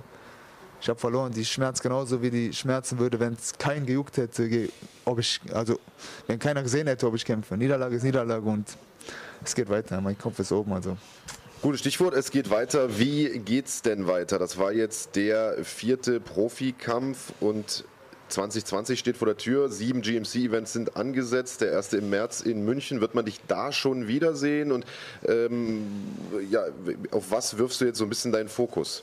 Also nein, also ich habe, ich hab, glaube ich, schon vor einer Woche zu euch gesagt, dass ich, ich für 2020, also ob Sieg oder Niederlage jetzt gestern war, ist, ist, ist irrelevant. Für 2020 waren zwei, höchstens drei Kämpfe geplant bis jetzt, die ich auch schon mit, mein, äh, mit meinem Team besprochen habe. Mehr hat auf jeden Fall nicht. Also man wird sehen, zwei Events eventuell nächstes Jahr, aber ich weiß es noch nicht genau. Ich werde mich mit meinem Trainer Dennis auf jeden Fall darüber unterhalten, mit meinem Team darüber reden und wir werden die richtigen Entscheidungen treffen. Ich weiß nur, dass ich jetzt keine Pause, Trainingspause Pause oder sonst was einlegen werde. Ich habe heute mache ich mal eine Pause, heute esse ich gut. Heute gönne ich mir ein bisschen und ab morgen geht es weiter. Also ab morgen gehe ich, gehe ich wieder ins Gym. Natürlich kein hartes Sparring oder sonst was, sondern an den anderen Sachen arbeiten. Man kann in diesem Sport immer trainieren, egal ob welche Verletzung man hat. Irgendeinen Weg zu trainieren gibt es immer und das werde ich ab morgen wieder weitermachen. Ja. Klingt gut. Also ich finde, dass es definitiv ein äh, Zeichen von Größe ist, dass du heute jetzt hier sitzt. Also der, die Fallhöhe, die du hattest, war groß und ich glaube, dass ähm, viele Leute erstmal die Vogel-Strauß-Taktik gewählt hätten und sich eingegraben hätten für eine Weile und nach einer Woche, das Internet ist zwar unerbittlich, aber es vergisst auch schnell, hätte man vielleicht gesagt, okay, ich, nach einer Woche stecke ich nochmal meinen Kopf raus und mache einen Post dazu und äußere mich. Aber du stehst hier, ähm, Rede und Antwort und das äh, kurz nachdem du sehr eindeutig verloren hast. Also da ich, also meinen Respekt dafür hast du auf jeden Fall. Ich hoffe, dass auch ähm, die Menschen da draußen das sehen, ähm, egal wie man jetzt vorher zu dir eingestellt war. Das ist eine Sache, die muss man ganz objektiv äh, betrachten. Erstmal danke dafür. Ähm, und ähm, ich weiß gar nicht, du kannst, wenn du magst, noch ein bisschen sitzen bleiben, wenn wir uns weiter mit Dustin unterhalten. Ähm, oder du kannst auch weiter dein Frühstück ja, ich machen. Ein paar abschließende Worte und dann Ja. ich den das dann auch hier sitzen. Alles klar. Nee, ich wollte mich auf jeden Fall noch, also ich wollte mich erstmal bei euch bedanken, dass ich mich hier äußern durfte. Ich wollte, ich wollte mich auf jeden Fall äußern, Sieg oder, Sieg oder Niederlage, wie gesagt, spielt keine Rolle dabei. Und ja, ich wollte mich auf jeden Fall auch bei allen Fans nochmal bedanken, die gestern für mich da waren, bei allen Leuten. Ihr habt das, also wie gesagt, das war das krasseste MMA-Event, was hier in Deutschland gemacht wurde. Zuschauerrekord wurde um Meilen gebrochen. An alle, die für mich da waren beim Einlauf, ich hab, also das war zu krank, also zu heftig. Die Stimmung war unnormal und ja, ich bedanke mich. Nächstes Mal geht's wieder bergauf. Nächstes Mal schenke ich euch wieder einen Sieg und Dankeschön. Ne? Dann. Ja, Mo, super. Erhol dich gut, Frühstück erstmal eine Runde. wir sehen und wir sehen uns im nächsten Jahr in alter Frische wieder. Schön, dass du da warst. Und dann kommen wir zu einem jungen Mann, für den es gestern deutlich besser lief, nämlich zu Dustin Stolzfuß. Dustin. Und wir haben, schön, dass, mal, dass du da bist. Guten Morgen. Guten Morgen. Und wir, oder guten Mittag ja schon, schon fast, äh, ist, ja, ist ja schon relativ spät geworden. Ähm, So richtig kuschelig hier. ja, richtig kuschelig, genau. Abstand, ja. genau. Du darfst dich natürlich auch gern bedienen hier. Wir haben ein paar süße Teilchen. Wir haben für dich als Sportler natürlich auch äh, Äpfel am Start. Weil ich habe schon so dermaßen über, übertrieben die letzten paar Tage. Also ich kann es mir nicht mehr anschauen. ähm, also wenn du schon keinen Bock mehr hast zu essen, dann lass es dir wirklich gut gehen lassen die nächsten Tage. Ähm, wir haben gestern schon drüber gesprochen nach dem Kampf, äh, ganz, ganz kurz. Du hast gestern ein sehr, sehr großes Risiko eingegangen, denn ähm, du hattest einen Titelkampf sicher in der Tasche, hättest gestern eigentlich um den Mittelgewichtstitel kämpfen äh, sollen gegen Christian Eckerlin. Der musste aufgrund einer Herzmuskelentzündung zurückziehen. Und dann gab es den ein oder anderen Gegnerwechsel. Man hat natürlich versucht, äh, für dich einen Ersatzgegner zu finden. Du warst ja, standest im Saft, hast die Vorbereitung äh, hinter dir gehabt. Und man hat dir Nihat Nasufovic angeboten, den letzten Mann, der äh, gegen Christian Eckerlin gekämpft hat, um den Titel gekämpft hat und der ihm wirklich einen harten Kampf abgerungen hat, ihn in der letzten Runde sogar noch mal fast vom Finish hatte. So einen Kampf anzunehmen Ja, und und damit mehrmals gut getroffen hat. mehrmals gut getroffen ja. und ab- genau, so sieht's aus. Und so einen Kampf anzunehmen, ist natürlich allein schon deshalb ein großes Risiko, weil du deine im Prinzip sichere Titelchance ja damit wieder aufs Spiel gesetzt hast. Dann hättest du den Kampf verloren, kann man sich darüber unterhalten, ob die Titelchance weg gewesen wäre. Erstmal großer Respekt. Hast du eine Sekunde zögern müssen, bevor du gesagt hast, okay, den Kampf nehme ich an? Das nein. ist ja auch eine Business-Entscheidung, sage ich jetzt mal. Ja, also ähm, ich bin leider nicht in der Situation, wo ich richtig wählen kann. So, okay, ich warte noch ein bisschen ab. Ähm, ich lebe von diesem Sport und der Sport gibt nicht besonders viel aus. Also und ich habe keine Ahnung eine richtig krasse harte Vorbereitung hinter mir gehabt. Ähm, und ich war, ich war drei Wochen oder so bei Peter Sabotta, ich war bei SBG in Irland, ich war in den USA. Ähm, ich war, ja, es war richtig hart und dann musste ich auch die ganze Zeit mit, der, mit Krankheiten kämpfen und ähm, einfach die Vorstellung, dann keinen Kampf zu haben, war viel, viel schlimmer als, okay, jetzt hast du keinen Titelkampf. Ähm, ja, das, äh, so das mentale, ähm, einfach dieses Ziel dann wegzunehmen von, äh, für mich wäre dann viel schlimmer gewesen. Und dann auch, man muss auch sagen, dass finanziell ist, also das Geld dann am Ende des Jahres nicht zu haben, wäre dann auch nicht so gut für mich gewesen. Ich bin komplett ausgerastet bei deinem Kampf, beim, beim Finish. Ähm, du warst, bist auch direkt aufgesprungen, hast auch in unsere äh, Richtung gebrüllt. Ähm, und dann im Postfight-Interview wirktest du total enttäuscht. Ja. Äh, das, kannst du das mal erklären, also diesen Kontrast?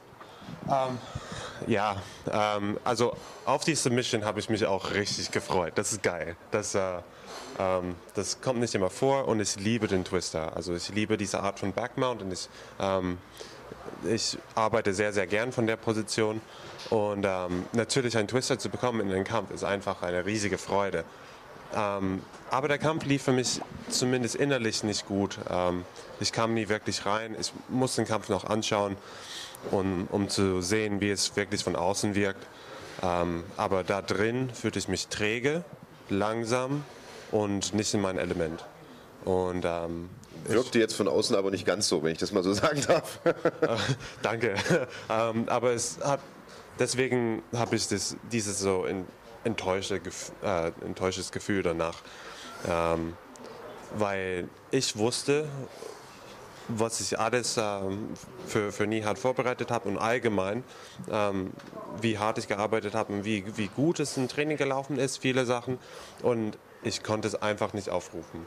Ähm, vor allem mit den Schlägen. Ich habe hm, gleich gemerkt, die sind langsam und viel, viel schwächer als normal.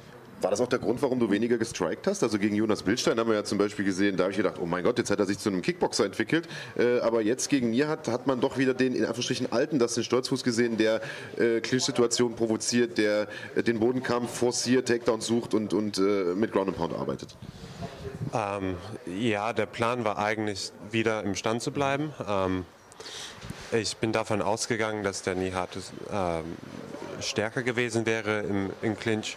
Ähm, ich dachte, dass ich technisch besser wäre, ähm, aber der, der Typ ist brutal und er wiegt auch eigentlich viel mehr als ich. Und ich dachte, okay, wenn wir in den Clinch kommen, dann kann es ein bisschen schwer werden. Äh, ich bleibe lieber im Stand, lang und akkurat und alles. Aber wie gesagt, also man kann nicht einfach ähm, Distanz halten und rumtanzen und dann äh, schnell mit den, mit den Fäusten reinkommen, wenn die Schnelligkeit nicht da ist. Der Grund dafür, dass die nicht da war, ist die Krankheit gewesen, die du hattest in, äh, in der Vorbereitung oder worauf führst du das zurück? Ich vermute ja, ähm, weil in, in den letzten Kampf gegen, gegen Jonas habe ich mich richtig gut gefühlt. Und da konnte ich alles aufrufen, was ich wollte. So Kopfbewegung war nicht da am Anfang, aber es, es kam. Ähm, aber da da habe ich gemerkt, wie viel Arbeit ich in der letzten Zeit äh, in mein Striking, so Boxen und Muay Thai ähm, investiert habe. Und ähm, dieses Mal habe ich das gar nicht gefühlt. Ähm, ist halt manchmal Woran so. lag das? Am, am, am, Stil von Nihat oder an den äh, Erkältungen, Verletzungen, Krankheiten, die du erzählt hast in der Vorbereitung? Was glaubst du, woran lag das, dass du gestern, du hast gesagt, deinen Rhythmus nicht richtig gefunden hast und, und die Schläge zu langsam kamen, wie du gemeint hast? Also ein Stil von Nihat ist schon einzigartig. Und man, man schaut es von außen an und man sieht diese riesige Lücke und dann geht man rein und die sind dann viel, viel schwieriger auszunutzen, als man denkt. Ähm, das, das muss man schon zugeben, ähm, aber diese, diese Trägerschläge, da, da war körperlich etwas nicht richtig. Ähm, was genau, weiß ich nicht. Ich vermute, es war die ganze ähm, Erkältungen, die ich hatte. Ich meine, ich habe auch gerade vor dem Kampf, bevor ich rübergekommen zu der Halle, auch noch eine Nasenspülung gemacht und alles, also die Nebenhöhlen. Also jetzt gerade geht es ziemlich gut, aber ich habe immer noch Probleme da oben. Ähm, und ich habe gehofft, dass es vorbei wäre. Anscheinend war es nicht ganz vorbei, aber vielleicht lag es etwas an men meiner mentalen Vorbereitung auch. Ich fühlte mich auch nicht richtig drin, keine Ahnung. Mhm. Aber letzten Endes Zähne zusammengebissen und die Arbeit gemacht. das wollte ich gerade sagen. Also es ist auf der einen Seite ehrt es dich, dass du natürlich so einen hohen Anspruch an dich selber hast und dass äh, dir Dinge, wenn die nicht funktionieren, auch nahe gehen, weil nur so wird man auch wirklich richtig, richtig gut. Ähm, ich habe mal mit einem Referee, Grant Waterman, gesprochen, der sagte, ich kenne keine Menschen auf dieser Welt, die so selbstkritisch sind wie MMA-Kämpfer. Und ich glaube, dass das kein Zufall ist. Ich glaube, dass äh, man nur so in einem so komplexen Sport auch gut genug werden kann, um an der Spitze mitzumachen. Auf der anderen Seite, und das ist jetzt mal ein Gedanken, den ich dir einfach anbiete, dann kann, den kannst du entweder mitnehmen oder kannst du hier lassen. Äh, du hast da auch natürlich eine zusätzliche Schwierigkeit überwunden. Also du hast natürlich bestimmte Sachen trainiert und hättest dir gewünscht, dass die funktionieren, aber ich gehe jetzt mal davon aus, es gab einen Grund, wahrscheinlich war dieser Grund deine Krankheit, dass du die nicht abrufen konntest und trotzdem hast du was daraus gemacht. Und ich meine, was du daraus gemacht hast, war ich will nicht sagen sensationell, weil man muss ja mit Superlativen vorsichtig sein, aber ich bin auf jeden Fall ähm, so ein bisschen aus der Hose gesprungen, denn eine Twister-Submission im MMA zu sehen und dann auch nochmal gegen Nihat Nasofovic, der mit Sicherheit nicht nur schwer zu finishen ist, sondern der auch einfach physisch äh, ja, eine ziemliche Herausforderung darstellt. Körperbau, Kleiderschrank, ja, ja. Genau, ja, hattest du so schön gesagt in der Übertragung, Marc. Also das ist schon was echt ganz Besonderes und da kann man sich ja auch mal vielleicht drauf konzentrieren und das in einer Situation zu schaffen, wo es einem nicht gut geht da kann man auch mal sich selber ein bisschen auf die, auf die Schulter klopfen. Kannst du einmal ganz kurz den Twister für uns einordnen? Also ist das was, was du häufiger machst? Ist das was, wo du immer wieder hinguckst? Wie hast du den vorbereitet? Ich habe als ihr auf dem Boden wart. Einmal ähm, haben wir darüber gesprochen, das wirst du, wenn du den Kampf anguckst, auch vielleicht nochmal hören, dass du in der Backmount den zweiten Hook nicht rüberbekommen hast. Und dann hast du nur ein Bein geklammert. Und ich habe gedacht, das mache ich auch heute, wenn ich den Twister vorbereiten möchte aber es ist so unwahrscheinlich, dass es jemand im MMA-Bereich macht, deswegen sage ich es erstmal gar nicht. Und dann nachher kam der Twister. Also hast du, das, hast du den ähm, vorbereitet mehr oder hast du eher das Gefühl gehabt, der kam automatisch? Äh, erzähl mal so ein bisschen, wie das aus deiner Perspektive war. Also wie gesagt, ähm, ich mag diese Art von Rückenkontrolle allgemein.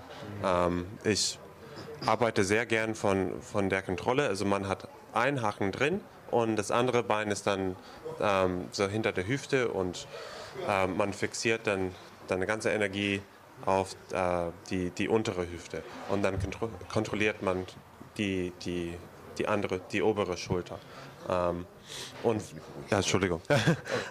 und äh, von, von da arbeite ich gern ähm, an meine ganz normale Rückenattacken. Ähm, ich glaube, ich habe erst versucht, ähm, äh, eine ganz normale äh, Monteleon zu machen.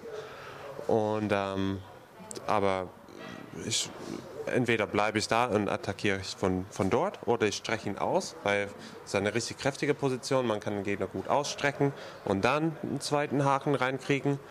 Ähm, aber wenn einer versucht, diese Fluchtweg ähm, so in deine Richtung zu machen oder in seinem Fall, äh, er hat versucht, mich zu schlagen, dann dreht man einfach da rein und ja, dann bietet es sich an. Du hast ihm eine Falle gestellt und er ist reingetappt. Ja, aber es war eigentlich gar keine Falle. ähm, du wurdest selber davon überrascht. ja, ja, es ist nicht, es war nicht geplant, aber ich kenne die Submission, die mache ich gern im Training. So, ich probiere sie immer wieder aus. Ähm, aber es hat damit zu tun, dass ich mich in dieser Position gut auskenne und ähm, dass ich dort von, äh, gern von der Position arbeite. Es, es hätte auch es wäre genauso wahrscheinlich, dass ich von dort einen Bananasplit gemacht hätte. Ähm, das mache ich auch von der Position. Beim nächsten Mal dann bitte. Genau, ja, beim nächsten Mal. Wollen wir uns auf jeden Fall drauf. Ich würde jetzt gern nochmal diese gesamte Timeline dieses Kampfes so ein bisschen aufsplitten. Also ursprünglich wurde ja nun dieser Titelkampf angekündigt, Christian Eckerlin gegen Dustin Stolzfuß. Alle haben sich die Hände gerieben, haben gesagt, boah, geiler Kampf. Und dann äh, gab es vor einigen Wochen die Hiobsbotschaft, das Ding ist abgesagt. Was ging dir da durch den Kopf? So, erstmal Enttäuschung. Ähm, ich wollte gegen Christian kämpfen. Äh, es wäre auch ein richtig cooler Kampf gewesen. Und dann ein bisschen Panik, dass ich dann keinen Kampf bekomme. Äh, weil es relativ kurzfristig war und ich wollte unbedingt kämpfen. Und dann Ersatzgegner auf diesem Niveau ist nicht leicht zu finden. Ähm, und ich hatte Angst, dass ich dann keinen Kampf bekomme. Aber GMC hat richtig gut daran gearbeitet. Die haben dann so Rafael Xavier gefunden und dann, als er ausgefallen ist, dann dachte ich mir, okay, jetzt, jetzt war es vorbei, keine Chance. Aber dann ist Nihat sein Gegner auch ausgefallen und dann hat es perfekt geklappt. Also, als wir von dem, von dem neuen Kampf erfahren hatten, ähm, haben wir uns auch gesagt, hm, warum stellt man den nicht gegen Nihat? Das wäre doch eigentlich die perfekte Paarung. Zu der ist es dann am Ende auch gekommen, äh, Gott sei Dank. Jetzt ähm, hast du Nihat sehr, sehr dominiert, das muss man sagen. Und Nihat ist ein zäher Bursche. Wir haben das äh, in der Übertragung gestern auch gesagt. Er hat jetzt die letzten zwei Kämpfe verloren, aber einen in dem Titelkampf gegen Christian Eckerlin, das haben wir schon gesagt, wo er wirklich kurz davor war, mehrfach äh, Christian auch zu finishen. Und davor eine sehr, sehr umstrittene Punktniederlage irgendwo da in Italien. Also eine Auswärtsniederlage ist auch immer so eine, so eine schwierige Sache. Und davor sechs Siege in Folge. Also ein Top-Mann, absolut dominiert. Und jetzt funktioniert dieses MMA-Matte ja immer nicht. Der hat den deutlich geschlagen und der nur nach Punkten und so weiter. Aber wenn man es jetzt trotzdem mal so hinstellt, also Christian hat sich doch stellenweise relativ schwer getan, hatte allerdings auch eine gebrochene Hand, muss man dazu sagen.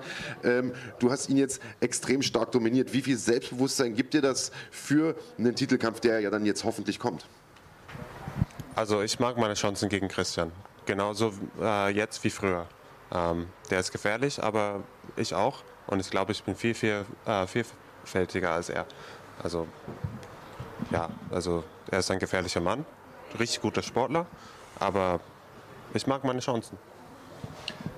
Ja, unterschreibe ich alles so. Ähm, du hast ja auch gestern im äh, Postfight-Interview äh, im Prinzip auch diese MMA-Mathematikrechnung aufgemacht. Macht natürlich Sinn, man muss ein bisschen klappern. Ja, also man muss sagen, es ja. funktioniert nicht so, aber trotzdem. aber, aber trotzdem ist es gut, das mal gesagt zu haben, weil man möchte natürlich auch, dass die Leute ähm, sich interessieren für den Kampf und vielleicht mal so einen Anstoß geben, einen Denkanstoß. Ich äh, finde den Kampf extrem spannend. Ich glaube, dass, das, äh, dass ich da nicht alleine bin. Und ich bin auf der einen Seite sehr traurig, dass er jetzt nicht gestern stattgefunden hat. Auf der anderen Seite wäre dann jetzt schon vorbei. Und so also habe ich was, worauf ich mich 2020 freuen kann. naja, und was haben wir gestern gesehen? Also wir haben gestern ja trotzdem einen geilen Kampf gesehen, den du abgeliefert hast. Ähm, und vielleicht ist jetzt auch die Story noch ein bisschen gewachsen. Also die Leute, die dich vielleicht nicht kannten vor dem Kampf gegen Jonas, die haben dich dann das erste Mal gesehen. Jetzt kennen sie dich schon ein bisschen besser. Ähm, du, ähm, jetzt du wissen Sie, dass das nicht einfach Zufall war.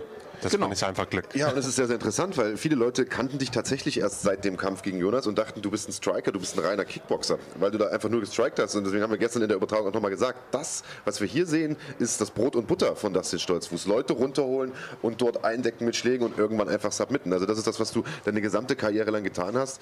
Und ähm, ja, ich glaube, das war gestern nochmal so ein, dass das nochmal so ein Schlaglicht auf dich geworfen hat und die Leute jetzt wissen, okay, der Typ ist wirklich ein absolut vielseitiger Kämpfer und ich glaube, du hast dich gestern als einer der besten Deutschlands, als einer der besten Europas äh, präsentiert mit dieser Vorstellung. Und ich bin jetzt eigentlich noch heißer auf den Kampf gegen Christian Eckerlin. Also insofern war das eigentlich ganz gut gestern. Ja, ich glaube, ich kann behaupten, dass, äh, dass Mittelgewichte können aufpassen. Äh, ich glaube, hier in Deutschland habe ich, äh, bin ich unter den Top-Leuten mit, mit Schlagkraft.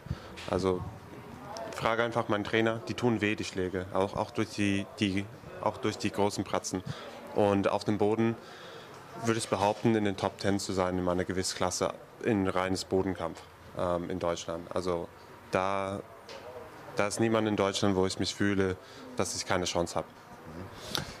Ist eine Ansage. Ich glaube, dass äh, du diesen Worten auch Taten hast folgen lassen in der Vergangenheit. Wir schauen sehr gespannt auf den nächsten Kampf und hoffen natürlich, dass das gegen den Champion sein wird. Du warst gestern so ein bisschen äh, nebulös in, in äh, deinen Antworten darauf. Äh, wir haben eben mit Max Heine gesprochen, der gesagt hat, so hundertprozentig committen kann ich mich noch nicht auf den Sport. Ähm, bei dir haben wir jetzt eben gehört, naja, das wäre auch finanziell ein Problem gewesen, wenn jetzt da die Gage ausge, äh, ausgeblieben wäre. Also ich höre daraus und auch aus dem, was wir in der Vergangenheit schon gesprochen haben, dass du dein Leben komplett darauf ausgerichtet hast, auch äh, sozusagen deine ähm, ja, deine finanziell, den finanziellen Teil deines Lebens und Vollzeit-Sportler bist. Das äh, bringt dich natürlich auch in die Situation, dass du relativ zeitnah wieder kämpfen musst. Äh, wie zeitnah ist das? Und ähm, was ist sozusagen für dich noch in der Planung 2020 aus beruflicher Sicht und das, da du ja Berufssportler bist, also auch aus sportlicher Sicht?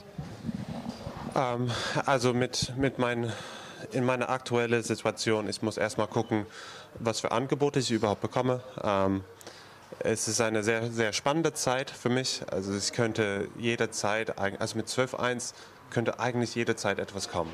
Ähm, und es ist eine eigentlich richtig schöne Situation für mich, weil ich freue mich darauf und auf ähm, die Möglichkeit. Aber wenn das nicht funktioniert, habe ich wahrscheinlich einen geilen Kampf gegen Christian. Also es, ist, äh, es gibt kein, kein, ähm, kein schlechtes Ergebnis gerade. Also ich sehe nur positive Sachen in meiner Zukunft ähm, für nächstes Jahr. Das, das klingt aber schon so, als ob du gedanklich eher schon woanders planst. Also nicht konkret. Ähm, ist, ich bin einfach einer, der sehr ungern Sachen verspricht, die ich nicht halten kann. Ähm, deswegen, ich plane mich für diesen Kampf gegen Christian ein. Äh, ich äh, gehe davon aus, dass es passiert. Ähm, ich, will nicht, ich will einfach nicht hier sitzen und sagen, ja, Christian, mach dich bereit, ich mach dich fertig im März, wenn ich nicht 100% weiß, dass das passiert. Wenn die Tinte unter dem Vertrag noch nicht trocken ist, meinst du? Genau, ja. Okay, also wir hoffen, dass da die Dinge passieren, die passieren müssen, damit wir das sehen. Also ich zumindest als Fan wünsche mir das. Ähm, und ich denke auch, dass dich das voranbringen würde in, in deiner auf jeden Karriere. Fall, auf jeden Fall. Dieser Kampf. Ähm, super gut, dass, wenn du, dass, dass, du hier bist. Vielleicht äh, ganz kurz noch mal reingegrätscht. Also ich glaube, wenn jetzt noch einer hier in den Kommentaren fragt, wann Kerim Engizek kommt, dann äh, läuft der Kahn hinter der Kamera hier amok. Äh, das wollen wir natürlich unbedingt vermeiden. Ich bekomme gerade angezeigt, drei Minuten etwa dauert es noch. Also er ist gleich da. Bitte habt so lange noch Geduld. Wir haben ja hier mit das den Stolzfuß ohnehin einen Gast, äh, der noch einiges zu sagen hat. Ich versuche ein bisschen unterhaltsamer zu sein. Es tut mir leid. und, äh, und vielleicht auch habt nicht, nicht Geduld mit uns, sondern habt ihr auch Geduld mit den Kämpfern. Also vielleicht nochmal für euch, die haben die letzten Wochen und Monate sich darauf ausgerichtet, einen Moment zu haben, in dem sie abliefern können. Das war gestern Abend. Und äh, die sind heute am nächsten Tag, wo alles abgefallen ist, in der Lage, hier hinzukommen Da und wollen das. Und da ist er. da ist er. Tatsächlich. So. Die YouTube-Kommentare haben ein Ende. Sei gegrüßt. The Champ ist hier. Hallo Kerim, Ja. den Gürtel hat er auch mitgebracht. Äh, Kann nichts mehr schief gehen. machst dir bequem, Kerim. Und ähm, ja, bevor wir zu dir kommen, vielleicht noch äh, ein paar letzte Schlussworte äh, von Dustin. Schön, dass du dir die Zeit genommen hast, auf jeden Fall Ja, erstmal gerne. äh, hierher Danke zu euch. kommen nach einem wirklich starken, starken Sieg. Ich wünsche dir natürlich den, den größtmöglichen Erfolg. Du sagst es selber, du lebst von diesem Sport. Äh, Gern auch international, aber hoffe, dass wir dich noch eine Weile in Deutschland sehen, dass wir zumindest diesen Kampf gegen Christian Eckerli noch zu sehen bekommen. Den muss ich einfach sehen. Wie gesagt, auch darauf würde ich mich tierisch freuen. Also es ist nicht, als ob ich enttäuscht wäre, gegen Christian zu kämpfen bei GMC. Das wäre auch eine geile Angelegenheit, muss man sagen. Ja, dann gehören die Ja. letzten Worte wie immer dir. Falls du noch irgendwas loswerden möchtest, da vorne ist die Kamera, beziehungsweise da ist deine. Ähm, gerne alles raus, äh, was du noch auf dem Herzen hast. Und äh, falls nicht, dann wünschen wir dir einen guten Weg und hoffentlich sehen wir dich bald wieder. Ähm, ja, ich würde mich einfach nochmal sehr gerne an meinen an, an, an ganzen Leuten bedanken, die, die mir geholfen haben in diesem Kampf. Es sind so unzählige Leute. Ich habe eine richtig, richtig gute ähm, so Basis von Leuten, die mir helfen. Da bei Planet Eater, bei, bei Mein Gym, in, ähm, bei Frankes Fight Team und Fight Fever und Werewolf Speyer und Lander Lute Livre. Ich meine, es ist einfach, so viele Menschen helfen mir und ich bin unglaublich dankbar für euch. Und dann an, an die Fans auch. Ihr seid Hammer. Die Stimme war richtig geil gestern und ich habe eure Unterstützung auf jeden Fall gespürt und ich bin sehr dankbar dafür. Danke. Also, schönes Schlusswort. Dustin, danke, dass du da warst. Äh, komm gut nach Hause. Wir sehen uns hoffentlich bald wieder. Danke. Und damit verabschieden wir eines der besten Mittelgewichte Deutschlands und kommen zu einem der besten Weltergewichte Deutschlands. Komm zu mir, kannst auch da sitzen bleiben, ganz wie du möchtest. Äh, Der Champ darf aussuchen, wo er sitzt. Kerim Engizek, der nach über einjähriger Verletzungspause gestern absolut dominant zurückgekehrt ist mit einer Bilderbuchleistung gegen den starken äh, Griechen. Ja, erzähl mal so ein bisschen, wie hast du den Kampf erlebt? Also das ging ja relativ schnell, das war glaube ich in den ersten äh, paar Minuten. Er ist wild direkt nach vorne losgestürmt. Habe ich mir auch so, habe ich auch gedacht, dass er direkt wild anfangen will. Aber ich habe versucht, direkt die ersten harten Treffer zu setzen und ihm direkt mal ein Statement zu setzen. Das ist mein Zuhause hier.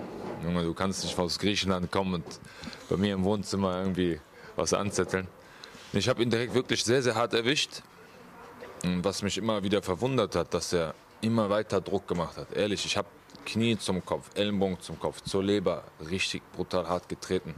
Und ich habe gespürt, der ist immer noch bei vollem Sinne. Er war nicht einmal so, dass ich das Gefühl hatte, okay, der ist jetzt gleich weg. Und das hat mich ehrlich gesagt verwundert, dann vier Minuten so Schläge zu bekommen und dann immer noch wieder aufzustehen und weiterzumachen. Das ist auf jeden Fall Respekt. Ein bisschen, man äh, sagt ja auch im Englischen, äh, too tough for his own good. Also er war ein bisschen zu zäh für sich selbst, also für sein eigenes Wohl. Denn äh, wir, Michael, mir hat auch jemand geschrieben über Instagram, ähm, ja, eigentlich hätte das früher abgebrochen werden müssen. Und ich verstehe, warum er äh, das so gesagt hat. Auf der anderen Seite hat er sich dann auch immer, wenn es darum ging, ob abgebrochen wird oder nicht, intelligent war, verteidigt, hat versucht, den Kampf voranzutreiben und da kann man keinem einen Vorwurf machen. Also man kann dem Referee nicht den Vorwurf machen, äh, man kann dir nicht den Vorwurf machen, weil du hast ja alles gemacht, um den Kampf so gut es geht zu finishen und was auch am Ende geklappt hat. Und ihm kann man insofern keinen Vorwurf machen, weil er natürlich weiterkämpfen will und das zeugt ja auch von Kämpferherz. Aber es war natürlich schon klar, dass du sehr viel dominanter warst als er, vor allen Dingen im, im Striking-Bereich.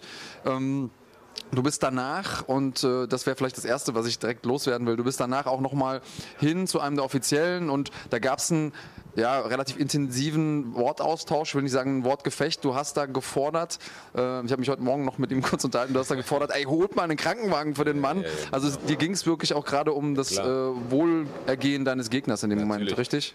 Da ist ja wirklich keine negative, das ist ja kein Hass, das ist ja rein sportlich gesehen und ich möchte gar keinen in schlimmster Weise verletzen. Das ist immer noch Sport. Und wie gesagt, als er da lag und ich habe gemerkt, er ist regungslos und das über knapp eine Minute war, da lag er da einfach. Da meine ich, so, dann holt mal jetzt einen Sanitäter, reicht langsam. Was wollt ihr denn da einfach nur rumstehen? So. Ich dachte mir, okay, der steht jetzt sowieso nach fünf Sekunden, zehn Sekunden auf, wie das meistens so der Fall ist. Du hast ja schon Erfahrung damit, Leuten, Leute Ja, auszulocken. Natürlich immer passiert ja mal ab und zu beim Training und dann stehen die nach fünf bis zehn Sekunden spätestens wieder auf. Aber ich habe mir das nochmal angeguckt. Ich habe dem boah, danach nochmal vier, fünf richtig harte Dinger reingehauen, voll ins Gesicht. Ja, das war auf jeden Fall keine lebensverlängernde Maßnahme, sagen wir mal so.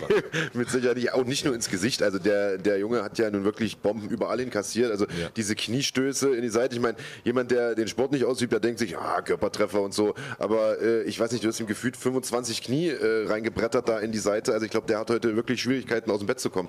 Und es war zum Teil schon hart anzuschauen, das muss man sagen. Aber Andreas hat es richtig gesagt. Abbrechen hättest du eigentlich nicht können, weil der Kerl hat halt immer versucht, sich zu verteidigen, Genau. immer irgendwie sich noch bewegt. Hast du gestaunt, wie viel der Typ in der Lage war, tatsächlich wegzustecken? Das war das ja. Ich wollte dann auch nicht direkt mein Pulver verschießen. Ich bin natürlich Topform gewesen. Ich konnte auch weiter wirklich fünf Runden kämpfen. Aber ich habe es ja gespürt, als er zum Beispiel zum Single Leg gegangen ist, dass da immer noch richtig Kraft dahinter ist. Das war nicht mal so, dass ich locker als ausgesprot war und da. Ich musste wirklich mit Kraft dagegen halten. Der war immer noch bei vollem äh, im Sinne und deswegen, das hat mich echt beeindruckt. Ich habe mir selber gesagt, ey, übertreib jetzt nicht, verpulver nicht dein ganzes Magazin und ähm, schlag hart und schlag intelligent. Ich habe jetzt nicht einfach wild äh, draufgeschlagen. Wenn man jetzt nochmal im Nachhinein sieht, ich habe ganz gezielt oft zum Körper auch die Schläge, gerade zum Plexus geschlagen oder die Knie zu den Rippen. Immer halt was extrem viel Luft wegnimmt. Und dann diese Leberkicks. Hat man, glaube ich, durch die ganze Halle gehört, diese Kicks. Ne? Wir haben ja einen guten Platz in der Halle und, und hören solche Dinge auch. Und wenn wir den Kick hören, dann ist es meistens immer ein gutes Zeichen. Und das habe ich auch in der Übertragung gesagt, meine ich, dass du ihn erstmal so ein bisschen ausgehöhlt hast. Du hast ihn erstmal mürbe gemacht zum Körper. Genau. Und äh, das sehr, sehr präzise gemacht. Und ich glaube, dass ähm, ein Kerem Engisek in der früheren Phase deiner Karriere das vielleicht nicht so mit chirurgischer Präzision gemacht hätte. Also insofern auch da hast du nochmal deine Klasse gezeigt, die du mittlerweile als Kämpfer hast. Ähm, lass uns noch mal sprechen, wie du in den Kampf gekommen bist. Also du hattest eine Verletzungspause, eine relative lange Auszeit. Gab es irgendwie Ringrost? Gab es irgendwie einen Unterschied zu den Kämpfen, die du hast, wenn du schnell hintereinander kämpfst? Wie hast du das empfunden? Hat dich das irgendwie behindert? Lass uns das mal wissen. Also nach meiner OP, ich hatte ja die Bizepssehne gerissen und die Rotatorenmanschette, bin ich so gut wie direkt wieder ins Training eingestiegen. Ich hatte eine Armschiene und habe dann einfach komplett in Rechtsauslage trainiert. Ich war wirklich vier Wochen so in der Schiene und habe einfach weiter trainiert, so dass ich nicht aus diesem Training rauskomme, dass ich nicht einroste. Also ich war kontinuierlich im Training. Ich hatte auch das Gefühl, dass ich niemals weg war, also dass ich 14 Monate Pause hatte. Ehrlich, ich war so selbstsicher, so entspannt, als ob ich, nichts, als ob ich jeden Tag nichts anderes mache. Also wollte ich gerade sagen, ich habe die Frage ja gestern auch danach gestellt, Ringrost-Thema, ja, nein. Und ich fand, äh, beim Zuschauen hat man auch nicht irgendwie, sah nicht aus wie Ringrost, ganz im Gegenteil. Ich fand, du sahst besser aus als vor der Pause. Komischerweise. Das war es auch, weil ich habe mich extrem auf diesen Kampf gefreut. Extrem, ehrlich. Ich wollte einfach nur, dass es mal langsam losgeht. Nach so langer Zeit, du kennst das ja als Kämpfer, du siehst deine Freunde, dein Umfeld, die kämpfen und du hockst da zu Hause und kannst nichts machen. weil du halb verletzt bist. Du darfst nicht mitspielen. Du darfst nicht mitspielen. Und das hat in mir gebrannt. Und diese Flamme wurde gestern zum Glück wieder mal entfacht so. Ja, also zum Glück nicht nur für dich, sondern äh, du hattest sehr, sehr viele Fans in der Halle. Äh, wir sehen es hier im Chat. Also es sind sehr, sehr viele Leute, die sich immer dann freuen, wenn du zu sehen bist. Und ähm, wie gehst du mit diesem Support um? Äh, wie, was macht das mit dir, dass so viele Leute dich sehen wollen? Ka kannst du dir das selber erklären oder ist das so, dass du dir denkst, weil ich bin doch eigentlich nur der, der Kerim, äh, was haben die denn alle? Oder äh, kannst du das nachvollziehen? Was sind so die Rückmeldungen, die du bekommst, warum die Leute so auf dich abfahren? Also ich will mich jetzt, jetzt nicht selber irgendwie hochsprechen oder sonst was. Also ich denke, den Leuten gefällt mein Kampfstil. Weil ich, also ich kämpfe sehr explosiv, aber auch technisch. Es ist jetzt nicht so, dass ich jetzt reingehe und einfach nur rumknalle und ich kämpfe durchdacht. Haben wir ja auch gestern gesehen. Also ich packe gute Skills aus, gute schöne Knie, Kicks. Mein Boxen ist jetzt auch nicht so das Schlechteste. Ich habe ja auch in der Bundesliga geboxt. Und das ist, glaube ich, das, was die Leute auch sehen wollen. Die wollen halt gute, geile Schlacht sehen. Das ist einfach. Und da bist du ein Garant für. Meistens, ne? Jetzt äh, haben wir hier ein paar Mal die Frage äh, schon gehabt im Chat äh, nach einem Wunschgegner. Wir haben jetzt bei deinen letzten drei Kämpfen oder letzten vier Kämpfen bei GMC gesehen, dass man Leute aus dem Ausland geholt hat. Für dich ist halt relativ schwierig, in Deutschland jemanden zu finden, gerade weil im Weltergewicht auch viele schon irgendwo international feste Verträge haben und so weiter. Mhm. Gibt es denn irgendeinen Wunschgegner, den du im Blick hast? Vielleicht auch jemand aus den deutschen Top Ten äh, oder, oder generell aus dem deutschsprachigen Raum, äh, den du gerne mal vor die Flinte haben würdest? Also in Deutschland hätte ich ehrlich gesagt jetzt kein Interesse gegen einen deutschen Kämpfer zu kämpfen. Ich denke, ich habe ja eigentlich so gut wie alles abgeräumt. International ist immer sehr interessant. Also ich möchte mich mit anderen Ländern messen. Gestern war es Griechenland, davor war es Frankreich, dann Italien, dann war es Kroatien, dann Polen. Das macht mir Spaß, also mich immer mit den Besten zu messen aus den anderen Ländern. Warum sollen wir uns intern jetzt weiter bekriegen? Also ich habe jetzt wirklich schon alles gekämpft hier in Deutschland.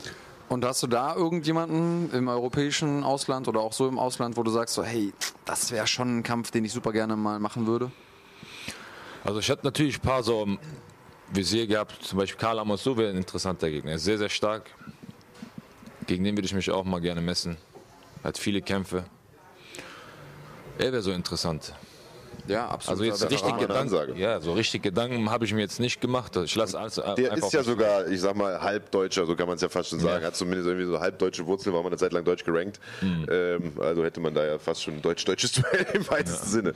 Ja, ähm, vielleicht können wir da ja mal äh, ins Ohr flüstern vom äh, GMC Matchmaker. Hätte ich nichts gegen. Äh, das wäre auf jeden Fall ein super Duell.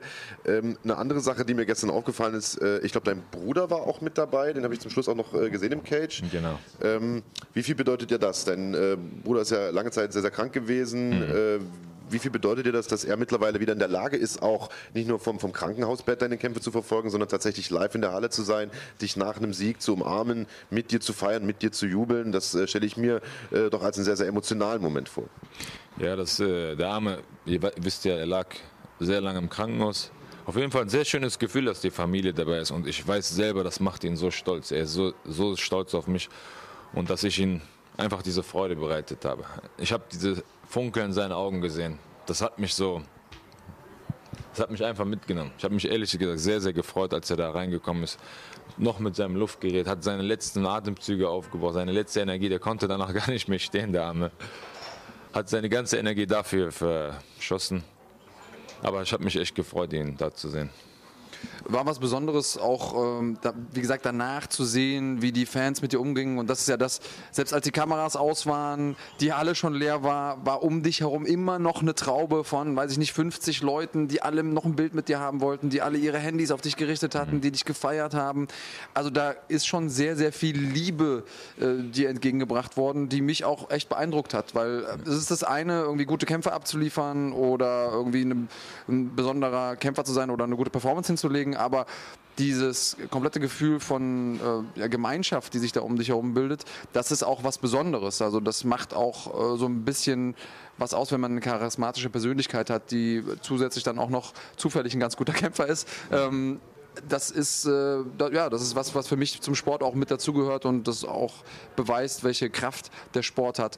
Ähm, du hast in deiner Karriere irgendwann mal und gesagt, so jetzt, jetzt committe ich mich, jetzt äh, bin ich tatsächlich Kämpfer und richte mich auch danach aus und professionalisiere mein, mein Leben auch so ein bisschen.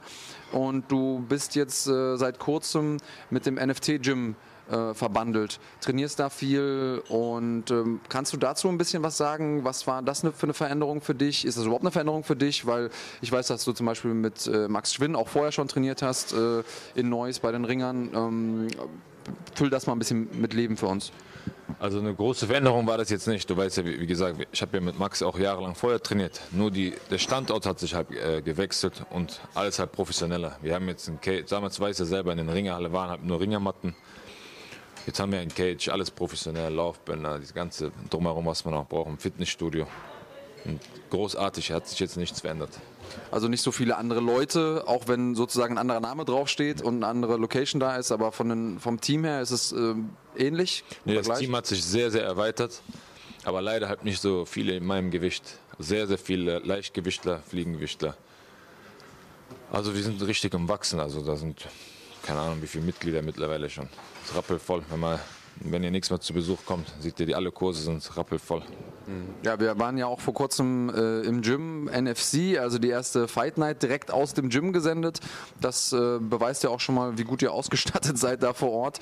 Und ähm, ich bin gespannt, was es noch alles von diesem verhältnismäßig jungen Team zu hören geben wird. Ihr habt ja auch echt ein paar gute Pferde im Stall. Ja. Dich natürlich äh, vorneweg. Lom Alieskiev äh, ist auch damit noch zu nennen. Und ähm, ja, das ist vielversprechend, was da so passiert. Ja, ich finde es ja absolut beeindruckend, dass wenn hier im Prinzip einen, einen Champion sitzen hat, einen der besten Kämpfer Deutschlands und der sich freut, dass er jetzt ein Gym hat mit einem Käfig. Also das sind äh, die, die Bedingungen, mit denen wir hier in Deutschland teilweise echt noch zu kämpfen haben. Ja? Also das verstehen viele Zuschauer, glaube ich, auch gar nicht. Äh, die denken alle, hier wird nur auf einem Niveau trainiert, in High-End-Gyms und was weiß ich. Aber nein, ihr wart einfach in einer alten Ringerhalle noch vor ein paar Jahren, wo es einfach nur ein paar Matten gab äh, und es hat trotzdem gereicht, um, um äh, bis auf so ein Niveau hoch zu trainieren. Also das finde ich, schon, find ich schon sehr, sehr beeindruckend. Ähm, da schießt sich natürlich gleich die Frage an, wie geht es weiter mit Kerim Engizek? Also das Jahr 2020 steht vor der Tür. Ich hoffe mal, wir müssen jetzt nicht wieder über ein Jahr warten, bis wir dich wiedersehen. Auf keinen Fall. Ja. Ich bin zum Glück verletzungsfrei aus dem Cage gestiegen. Ja. Ich bin topfit. Ich stehe, äh, direkt nächste Woche steige ich wieder ins Training ein. Und was kommt, kommt. Also ich bin bereit. Das äh, klingt sehr gut, da freuen wir uns alle drauf und damit sind wir auch in guter Gesellschaft, äh, denke ich. Ich hoffe, dass wir dich auch bald im nächsten Jahr sehen, denn haben wir ja schon gesagt, du bist äh, ein Garant, Garant für gute Kämpfe der, der, Gegner, den du rausgefordert hast, das wäre schon echt auch ein ganz, ja. ganz schöner Leckerbissen. Also äh, das, äh, ja, das würde ich mir angucken. ähm, hast du irgendwelche Ziele außerhalb des Cages, außerhalb der Matte? Hast du irgendwas, wo du sagst, Mensch, das möchte ich gerne noch erreicht haben in meinem Leben und vielleicht für die Leute, die, die dich noch nicht so richtig auf dem Schirm haben. Was machst du denn so, wenn du gerade nicht trainierst? Das gibt es ja auch. Soll ja auch Leute geben, die dich noch nicht so gut kennen. Also außerhalb des Trainings versuche ich viel Zeit mit meiner Familie zu verbringen. Gerade in einer Vorbereitung hast du kaum die Zeit. Du trainierst morgens, du meistens mittags am Pen, schläfst eine Runde und abends wieder beim Training. Du hast keinen Nerv auch. Du weißt ja selber, wie das ist. Und gerade auch noch bei dem Weight Cut, du erträgst niemanden. Ich wollte einfach nur zum Training, nach Hause zum Training. Ich wollte keine Anrufe, ich wollte kein Treffen, ich wollte nichts. Ich wollte einfach nur diese sechs Wochen überstehen, in den Kampf gehen und äh, machen. Deswegen will ich jetzt danach die Zeit mehr mit Familie und Freunden verbringen. Ja, und für alle, die äh, dich wirklich nicht so gut kennen, wie du es gerade gesagt hast, es gab da, glaube ich, auch ein ganz nettes Video äh, vorab, ein ganz nettes Countdown-Package für GMC 23, wo du auch so ein bisschen aus deiner Vergangenheit erzählst, ein bisschen äh, ja, aus deiner Jugend auch erzählst. Und das war keine einfache Jugend. Äh, ohne Eltern aufgewachsen, ich sag mal, schiefe Bahn und so weiter. Äh, Im Prinzip das volle Programm, so diese klassische Rocky-Story eigentlich von unten nach oben. Wie fühlt es sich denn an, jetzt zu sagen, okay, ich habe aber was aus meinem Leben gemacht. Ich kann jetzt wirklich auch meiner Familie mit Stolz sagen, ich ich äh, bin Champion, ich habe was erreicht mit meinem, äh, aus meinem, in meinem Leben. Ich bin sehr, sehr stolz. Also, dass ich das daraus geschafft habe, wie auch erwähnt im Interview. Die meisten, die bei mir im Kinderheim aufgewachsen sind, die Jungs und Mädels, die sind meistens auf die schiefe Bahn gekommen. Und ich bin stolz, dass ich das äh, daraus geschafft habe. Mit eigener Willensstärke und immer Selbstvertrauen. So hundertprozentiges Selbstvertrauen. Ich habe immer an mich geglaubt. War ein steiniger, langer Weg, aber hat äh, sich letztendlich ausgezahlt. Welchen Anteil hat der Sport daran gehabt, der MMA-Sport? Generell Sport hat mir sehr, sehr geholfen, nicht auf die schiefe Bahn zu gehen. Ich bin lieber zum Training gegangen, anstatt irgendeine Scheiße zu bauen. Natürlich leider gehörte ein paar Sachen gehörten dazu. Habe ich ja auch schon erwähnt. Die mussten leider einfach sein, aber das hat mich echt von vielen Sachen distanziert. Gerade der Sport, dieser Ausgleich. Ich hatte eine innere Ruhe. Ich konnte abschalten. Ich konnte mich mal frei, ich konnte mich frei fühlen. Ja, Freiheit durch Sport, das macht, äh, macht total Sinn. Und ähm, ich bin ja auch ein bisschen in der Jugendarbeit unterwegs. Stationäre Jugendhilfe ist ja. auch äh, ein Bereich, in dem ich sehr viel Schnittmengen habe. Und natürlich ist es total wichtig, dass wir das haben. Und auf der anderen Seite aber auch so ein bisschen traurig, dass wir es überhaupt brauchen. Also dass äh, es da öffentliche Institutionen geben muss, die Kinder und Jugendliche auffängt, die eben sonst irgendwie es noch schlechter hätten. Und ähm, ich finde das schön für die Kinder und Jugendlichen, die ich da treffe, weil ich dann immer auch unter anderem an sich denken kann, wo ich denken kann, ja, es gibt aber Leute, die schaffen es da raus und die schaffen es aus diesem schweren Start im Leben was Positives zu machen. Insofern bist du da auch ähm, vielleicht ein positives Vorbild, ein Beispiel auch für die, die keinen guten Start ins Leben hatten. Und auch wenn man es vielleicht mal ja, auch wenn man die ein oder andere Entscheidung getroffen hat, die nicht so optimal war, ähm, dass man zeigt, auch das kann man nochmal verändern. Champion innerhalb, außerhalb des Cages. Ähm, und jetzt haben wir nochmal einen Zuwachs bekommen hier in der Runde. Ich würde sagen, jetzt schleicht sich jemand ins Bild. Das ist der Matchmaker von GMC und ja, im Prinzip einer der beiden Gründungsväter von GMC, Dennis Aji Abdurrahmanolo. Da gibt es eine Umarmung für den Champion. Ich denke mal, du warst auch zufrieden mit der Leistung gestern deines Weltergewichtstitelträgers. Ja, also äh, Kerem Engesek hat gestern, glaube ich, ein Statement gesetzt. Also es war die dritte Titelverteidigung und ähm, ich glaube, äh, Europa kann sich mal warm anziehen. Er sagte gerade schon irgendwie Polen, ich weiß gar nicht, wie viele Länder er aufgezählt hat, aber das war schon Europa. Mehr haben wir nicht. Also, ran, denn, ne? Man muss jetzt mal ein bisschen weiterschauen oder ähm, also er hat sich äh, mit dem Kampf gestern mal, glaube ich mal, in jede Organisation qualifiziert und ähm, er ist für mich auch der zurzeit der einzige deutsche Kämpfer, den ich äh, persönlich so empfinde, der überall mithalten kann. Gestern hat David Zawada auch ein Statement gesetzt und ähm, ich würde sagen, Kerem Engesek gehört ganz klar in diese Reihe. Ja, das ist ganz ohne Danke, Frage. Äh, jetzt ähm, ist der Kerim wie die meisten Kämpfer natürlich ein bisschen zurückhaltend, was äh, seine nächsten äh, ja, Kämpfe, seine nächsten Herausforderungen angeht. Er sagte mal, wir schauen erst mal. Ähm, deswegen fragen wir mal dich, du bist der Matchmaker. Also äh, wie geht's weiter mit Kerim Engizek? Der hat ja nun wirklich die letzten drei Titelverteidigungen auch mit absolutem Bravour gemeistert. Alle vorzeitig, alle durch K.O. Ich glaube zwei in der ersten Runde äh, sogar. Also äh, ich sag mal, da müsste jetzt ja fast schon die Messlatte noch ein bisschen höher gelegt werden. Aber du hast es selbst gesagt, ist in Europa natürlich natürlich auch gar nicht so einfach. Also wie äh, ist jetzt der Plan, wie ist die Marschroute weiterhin für Kerim Engizek? Also solange wir ihn noch in Deutschland halten können, bin ich äh, froh und ähm, wir machen natürlich auch gemeinsame Pläne. Wir gucken mal, ähm, wie es aussieht. Also er ist jetzt aus einer langen Verletzungspause gekommen. Der Gegner, der passte super zu ihm und ähm, wir wollen ihn natürlich als Champ natürlich äh, so lange behalten, wie es möglich ist, aber wie ich schon angedeutet habe, er ist äh, schleicht sich der nächste ins Bild. Ins Bild geschlichen, stelle ich am besten mit dahinter. Oder ich weiß auch er ist genau, eben auf dem Weg eben für viel größere Aufgaben. Er hat gerade einen Namen genannt, den hatten wir auch schon äh, miteinander besprochen. Äh, wir hatten ja zum Beispiel auch so eine K1-Legende, dieser Ole Larsson, den hätten wir ihm auch gerne gegeben und ähm, er wird auf jeden Fall noch äh, ein paar spektakuläre Kämpfe machen und solange wir in Deutschland noch halten können, sind wir froh drum. Und ähm, er ist auf jeden Fall, also man hat ihn gestern in der Form seines Lebens mitgesehen. Also ich habe gedacht, wenn er das Tempo fünf Runden durchhält, dann, äh, also, dann kann das eigentlich die ersten Top Ten der UFC im Grunde, da kann er da mitspielen. Das unterschreibe ich dir, Form äh, seines Lebens auf jeden Fall. Und ich würde mir auch wünschen, äh, einen wirklich äh, extrem guten Striking-Spezialisten als Gegner, weil ich glaube, das wäre so ein Kampf des Abendskandidat. Wir wissen ja alle, dass äh, Karim Striking äh, absolut äh, absolut top ist. Ähm, also sind wir mal gespannt. Jetzt haben wir hier Özan Altintasch, äh, den zweiten Gründungsvater von GMC, der sich hier quasi ins Bild gemogelt hat. Ja, grüß dich erstmal. Dein Fazit zur Veranstaltung gestern. Also das war der große Jahresabschlussevent. Ihr habt mit einigen verletzungsbedingten Absagen zu kämpfen gehabt. Dennoch eine tolle Fightcard zusammengestellt und äh, eine pickepackevolle Hütte gehabt hier in der König Pilsen Arena in Oberhausen, eine der äh, größten, schönsten Hallen Deutschlands. Und Stimmung war perfekt, so wie man von allen gehört hat. Die Kämpfe waren super. Also sag mal dein Fazit. Also zufriedener kann man doch als Promoter kaum sein. Fazit ist, äh, wir haben gestern Ausrufezeichen gesetzt. Ich glaube, das war gestern die beste MMA-Veranstaltung, die wir hier hatten. Die beste MMA-Veranstaltung, die es in Deutschland hier gab. Und äh, ja, wir hatten sehr gute Kämpfe. Ähm, keiner wurde verschont. Alle haben die Leistung abgerufen. Kerim hat extrem überzeugt. Kedem ist der beste Weltergewichtskämpfer der Welt für mich. Ähm, Kedem ist äh, in Deutschland sehr, sehr beliebt. Die Veranstaltung lief gut ab. Also ähm, wir haben nur positives Feedback bekommen. Wir haben natürlich noch einen weiten Weg vor uns. Äh, wir können uns noch nicht ausruhen, aber ähm, ja, ich weiß nicht, wie viel wir hatten gestern. 6.500, 7.000 Zuschauer in der Halle.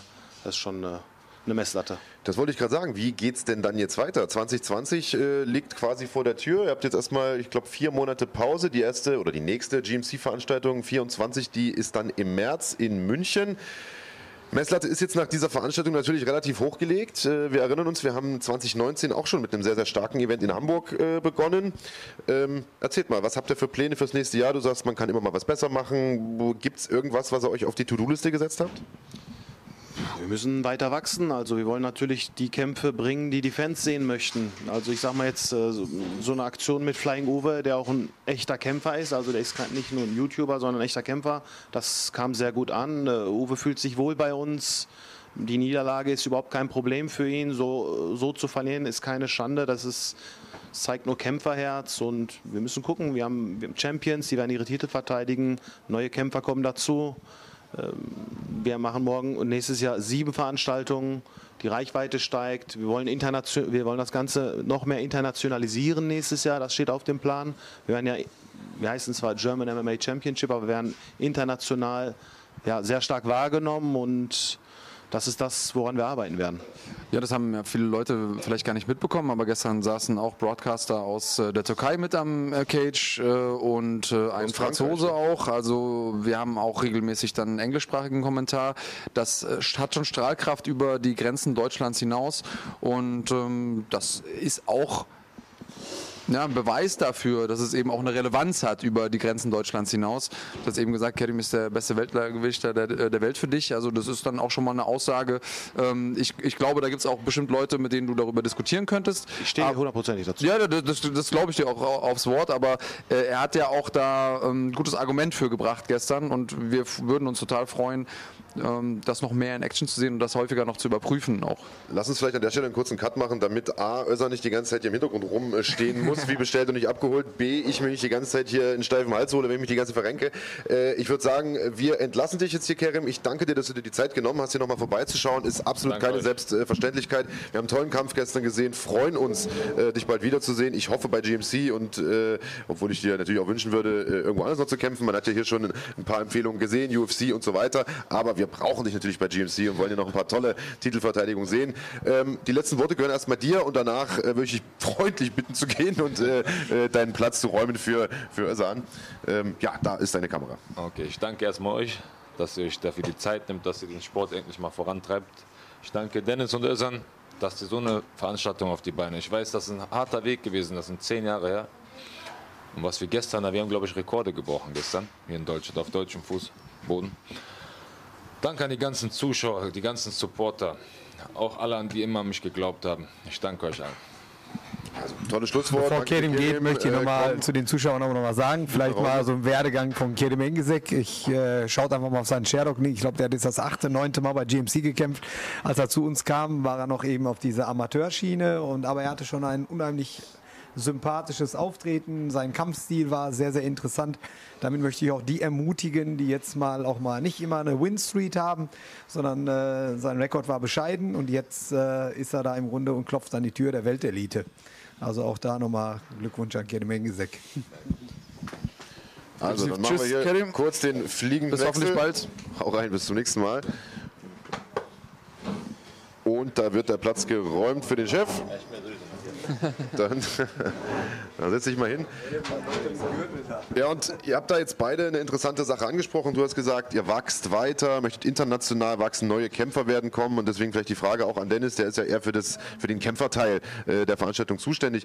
Ähm, wir haben natürlich in Deutschland so ein bisschen das Problem, dass mittlerweile äh, noch gar nicht so viel neuer Nachwuchs nachkommt, als dass man so viele Veranstaltungen mit Top-Talent auch besetzen könnte. Denn ihr wollt eine Veranstaltung mehr machen nächstes Jahr, das wären dann sieben Stück und äh, was plant ihr, wohin streckt ihr eure Fühler aus, um diese Veranstaltungen auch weiterhin zu besetzen? Denn GMC ist ja bisher immer dafür bekannt gewesen, die besten Fightcards auch zu haben Deutschlands. Ich meine, weil wir genau diesen Punkt auch schon vor ein, zwei Jahren gesehen haben, machen wir natürlich seit zwei Jahren unsere Amateur- Olympics-Galen, damit der Nachwuchs natürlich eine Chance hat, sich natürlich äh, nahtlos auch zu qualifizieren und nahtlos auch in so eine Profireihe eben einzuordnen.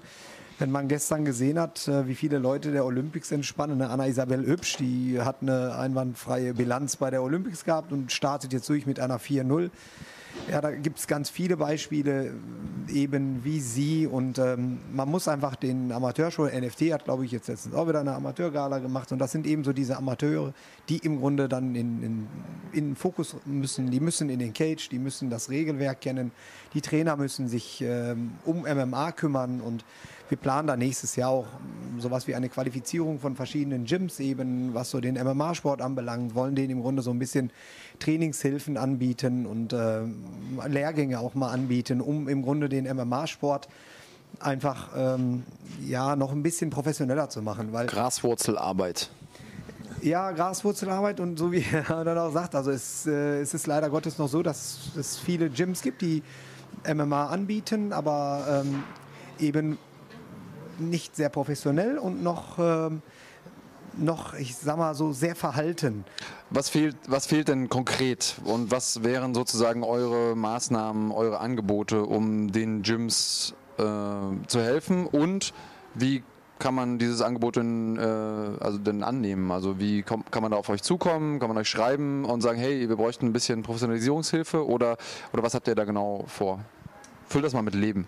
Ja, also das ist jetzt äh, fast schon ähm, fertig, das Programm. Wir haben ähm, Trainingshilfen, bieten wir Gyms an. Wir werden Gyms qualifizieren. Ich nenne jetzt einfach mal ein Gym von Björn Schmiedeberg. Der hat jetzt gerade in Wuppertal ein super Gym errichtet. Er ist... Äh, MMA Musketeers heißen genau, die so? MMA Musketeers haben sich vergrößert, waren ja vorher in, in so einem Keller und jetzt äh, hat er ein unheimlich schickes Gym und ähm, hat im Grunde sein Equipment ist da und ähm, aber er hat zum Beispiel keine Qualifizierung in dem Sinne, viele wollen eben äh, Schwarzgurte sehen und äh, wollen eben MMA ist Diploma noch, sehen und, und Diploma sehen, genau so, so diese Bürokratie im Grunde in Deutschland, so wie es im, jetzt sagen wir, in den letzten Jahren auch im Luther Livre graduiert wurde, durchgraduiert wurde, werden wir im Grunde ein Graduierungsprogramm aufstellen für MMA, weil wenn es eine Kampfsportrichtung geht, die graduiert werden muss, dann ist es natürlich der MMA-Sport, weil ich sag mal, ein Taekwondoker, der zu 90 Prozent mit seinen Beinen arbeitet und im Grunde fünf Grundkicks ist gibt, die du gesprungen, gesteppt,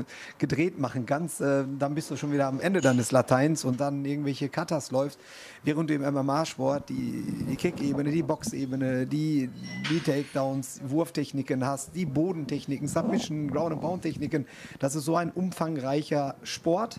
Es ist die Champions League und ganz klar muss man da vernünftige Strukturen aufstellen, um im Grunde einmal die Trainer noch ein bisschen besser auszubilden und natürlich auch die Gyms auch auszustatten. Also dir geht es da um die Strukturierung des Sports. Hast du das Gefühl, dass ähm, da noch so ein bisschen Chaos herrscht. Also der Sport ist ja noch verhältnismäßig jung.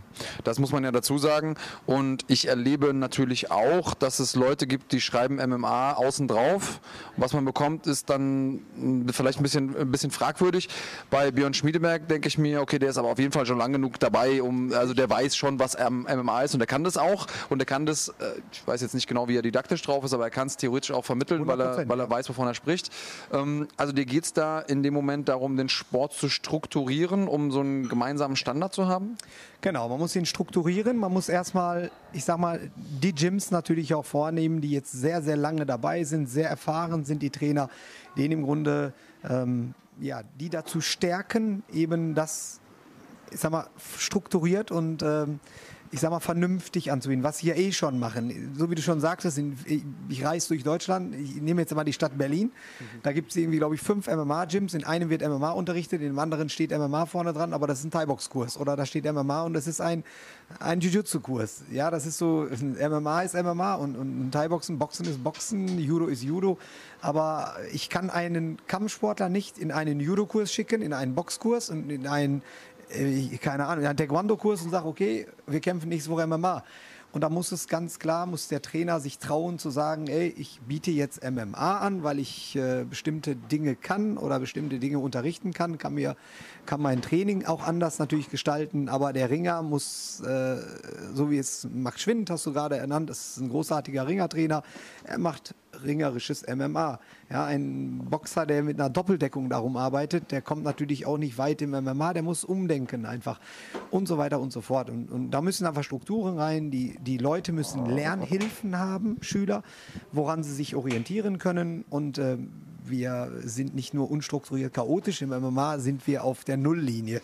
Also ich kenne kein Gym, was äh, ich sag mal, was, äh, das ist jetzt unsinnig zu sagen, was keine Strukturen hat, aber es gibt natürlich die Top-Gyms und dann gibt es im Mittelfeld nicht viel und dann hast du ganz unten eben diese, diese Hobbysportgruppen. Und wie funktioniert das dann konkret? Also ihr sagt, ihr bietet Lernhilfen an, aber ich denke mal, ich sage mal jetzt eine kleine Broschüre zum Durchblättern reicht da ja nicht, sondern es müssten dann ja Seminarreihen sein oder Lehrgänge oder wie muss man sich genau, das vorstellen? Genau, es werden äh, Seminare angeboten werden eben. Es ist ähm, über die Amateurschiene Olympics bekommen wir ganz viele Gyms und da sehen wir natürlich auch den Stand der Leute und ähm, man sieht auch, wo der Bedarf da auch ist.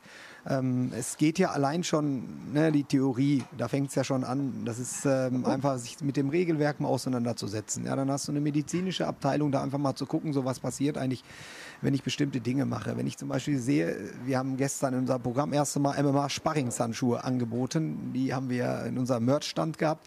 Es gibt keine MMA-Sparringshandschuhe, sondern das sind dann entweder so Lederlappen oder Boxhandschuhe.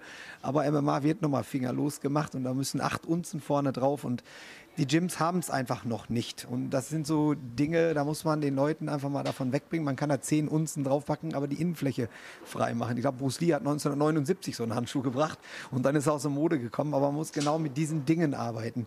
Ein MMA-Sportler, der mit Boxhandschuhen arbeitet, der, dem nimmst du ja seine, im Grunde seine gesamten Vorteile. Ja, du zwingst ihn dazu, in der einen Disziplin zu bleiben. Egal. Und, und auch da sind ja Dinge anders. Du hast Doppeldeckung angesprochen und so weiter und so fort. Also irgendjemand hat sein Handy nicht auf lautlos. Kein Problem. Schneiden wir einfach raus. Äh, ähm, also das sind die Dinge, die man sozusagen hinter den Kulissen als äh, Rezipient, als Fan, der nur vor, dem, äh, vor der Mattscheibe sitzt und sich Kämpfe angucken will, von euch erwarten kann, dass ihr das Beste dafür tut, dass wir auch einen breiteren Kämpferpool haben, von dem wir uns bedienen können. Und ich sag mal so, die Amateure von heute, das sind die Profis von morgen und es ist sehr, sehr wahrscheinlich, dass irgendwo jetzt gerade bei den Olympics oder irgendeinem anderen Amateurturnier Leute rumspringen, die zukünftige Stars sind. Also wo wir in fünf, sechs, zehn Jahren sagen, so, okay, der ist der deutsche äh, Boris Becker des MMA-Sports oder wie auch immer. Glaub, man braucht da gar nicht fünf Jahre warten. Ich, und ich, wir haben zum Beispiel einen Islam Dulatov gesehen, der, der im Grunde die Amateur-Serie durchgestartet ist, auf Grappling-Events teilnimmt. Und das ist zum Beispiel so ein Ausnahme 66er. Er hat zwar seinen ersten Kampf verloren bei GMC, aber es hatte viele andere Faktoren. Das sind zum Beispiel die Jungs, die kommen aus einer anderen Disziplin. Er hat vorher geboxt und ist natürlich mit ein bisschen Hilfe ganz schnell auf einem Stand und kann sich im Cage natürlich komplett anders. Also ein Harun Güler, der zum Beispiel den ersten MMA-Kampf gemacht hat, der hatte riesen viele Boxkämpfe und ähm, hat sich natürlich super geschlagen, der auch bei Olympics gestartet ist. Und man sieht einfach, wenn die ein paar Amateurkämpfer haben, sind die natürlich in der Undercard von GMC natürlich sehr, sehr gut vertreten, wenn die ein bisschen Erfahrung mitbringen, schon so ein bisschen. Die Kulisse spielt natürlich dabei eine Riesenrolle. Das ist gestern zum Beispiel, hätte ich keinem, hätte ich keinem Amateur geraten, da in der Halle zu sein, weil äh, wir sind eingelaufen und ich war erst in der Kabine und dann hörte ich irgendwie, dass wir über 7000 Zuschauer haben. Das war eine Atmosphäre wie, einem, äh, wie im Derby im Fußball. Die Leute, die hatten einen Spaß. Es war eine Lautstärke. Die LED-Wände, die, die, die, die strahlten ein Licht aus. Es war also eine, eine Gänsehautatmosphäre. Und ich, äh, da kann man keinen Amateursportler reinstecken, der im Grunde jetzt nicht ein bisschen Erfahrung hat. Jetzt äh, kommen hier ein paar Zuschauerfragen auch zur Zukunft, zur näheren Zukunft von GMC, vielleicht auch ein paar potenziellen Paarungen. Äh, vielleicht mal noch äh, eine Frage deshalb an Özan. Ähm, wir fragt äh, Üteis, ich hoffe, ich habe das richtig ausgesprochen, äh, wäre nicht auch eine Cross-Promotion mit anderen äh, äh, Veranstaltern denkbar? Also ein Champion-Austausch, also Champion gegen Champion. Es gibt natürlich in Deutschland keine anderen Veranstalter als GMC, aber vielleicht äh, mit europäischen Veranstaltern ist sowas denkbar, dass mal ein GMC-Champion gegen ich sage jetzt mal einen KSW-Champion antritt oder einen Cage Warriors-Champion oder, oder solche Sachen. Ist sowas eventuell denkbar? Habt ihr an sowas vielleicht schon mal äh, gearbeitet sogar vielleicht? Denkbar ist generell alles. Ähm, wir haben auch mit der KSW schon Gespräche geführt in diese Richtung. Ähm, es muss dann halt für beide Seiten immer Sinn machen. Es muss sich gegenseitig befruchten. Der Fan muss auf seine Kosten kommen und der, der, die Veranstaltung und auch die Sportler. Wenn alle Punkte, wenn das alles für alle Beteiligten passt, dann ist so, so etwas generell nicht ausgeschlossen. Ich glaube, du hast auch Gespräche in diese Richtung letztes Ja, wir haben ja schon Namen noch genannt hier. Carla Massou, Bellator Champion, Cage Warriors Champion. Der Typ ist einfach er ist Deutscher. Also ist sein ja. Bruder Wolfgang, er Karl, eine deutsche Mutter und die haben im Ranking ja, glaube ich, hinter, hinter Peter Sobotta, glaube ich, sehr, sehr lange auf Platz 2 war Karl, weil er jetzt äh, nicht mehr in Deutschland gekämpft hat. Ist er, glaube ich, aus dem Ranking ja. irgendwann geflogen, aus dem Ground and Pound Ranking. Sein Schüler hat letztes Mal in Hamburg gekämpft und er signalisierte auch, dass er gerne kämpfen würde, weil die Veranstaltung natürlich jetzt auch das Format hat. Also ist das, was Kerim vorhin gesagt hat, gar nicht so weit hergeholt? Also ist, wäre der Kampf denkbar? Weil das wäre natürlich ein absolutes Knallerduell. Ja, also Karl hat signalisiert, dass er kämpfen möchte und ähm, klar will er natürlich um den Titel kämpfen und Kerim ist jetzt so weit, dass er dass er auch einen Bellator-Champion schlagen kann, ganz klar. Ich, ich sage jetzt, Cage Warriors ist kein großes Event, aber es ist immer noch ein Name und wenn der Mann da Champion ist und ähm, Karl Amasu hat einen Giovanni Melillo genauso verprügelt wie Kerim. Ähm, hat ihm also null Chancen gelassen. Man sieht gerade so in diesem Vergleich, der kam in einer 10-0, hat seine erste Dresche von Karl bekommen, die zweite von, von Kedem und das war also schon der gleiche Leistungsstand. So, ja, man darf dann Giovanni, Giovanni Melillo nicht da äh, jetzt minder natürlich jetzt äh, disqualifizieren. Da er, er, hatte schon einen Vorvertrag bei der UFC, wäre über Kedem hätte er sich qualifizieren können, aber da hat Kenning einen gewaltigen Schritt. Die Rechnung ohne den Wirt gemacht. Die Suppe versalzen. Ja. Äh, wo wir schon bei Traumpaarungen sind, äh, hier kommt ein Vorschlag von Don Yigido, der äh, sagt, nee, von Subasa Ozora, Verzeihung, der vorschlägt, wie wäre es denn mit dem Duell Flying Uwe gegen Maurice Adorf? Beide haben ja gestern relativ eindeutig verloren, beide sind aber aufgrund ihrer Strahlkraft über die MMA-Blase hinaus doch äh, sehr, sehr wichtige Zugpferde auch für GMC und äh, für beide muss es weitergehen. Beide haben signalisiert, äh, dass sie Bock haben, weiter zu kämpfen. Maurice hier im Podcast, mit Uwe habe ich mich gestern Abend noch unterhalten in der Hotellobby. Äh, wäre das eine Paarung, die ihr euch vorstellen könntet? Weil das wäre natürlich der absolute Megafight, was die Klickzahlen angeht. Alle, alle Paarungen sind denkbar ich will jetzt nicht sagen, ah, super Idee, lass uns das machen. Klar, beide haben viel Reichweite, beide polarisieren, aber beide kommen jetzt aus einer Niederlage. Beide haben auch gute Kampfstile, ne? muss man auch sagen. Also Wäre mit Sicherheit vielleicht interessant wären aufeinander. zu. Also mein erstes Bauchgefühl ist, ja, würde ich mal angucken. Ja, solche Sachen sind auf jeden Fall interessant, aber ich möchte jetzt erstmal, dass beide mal paar Tage sacken lassen und wir lassen alle die ganze Geschichte mal sacken und äh, dann muss man mal gucken. Also wir sind immer bestrebt, die besten Paarungen zu machen, Paarungen, die Spaß machen, Paarungen, die Sinn machen und es gibt so viele Möglichkeiten und ja, das ist eine Möglichkeit, die mit Sicherheit äh, viel Reichweite und viele Leute interessieren würde. Absolut, also mich auf jeden Fall. Ich würde mir das sehr, sehr gerne angucken. Du sagst es, stilistisch passen die gut zusammen, haben einen relativ äh, ja, sehr ähnlich interessanten Stil. Der eine offensiver, der andere defensiver, würde gut zusammenpassen. Andreas, was sagst du?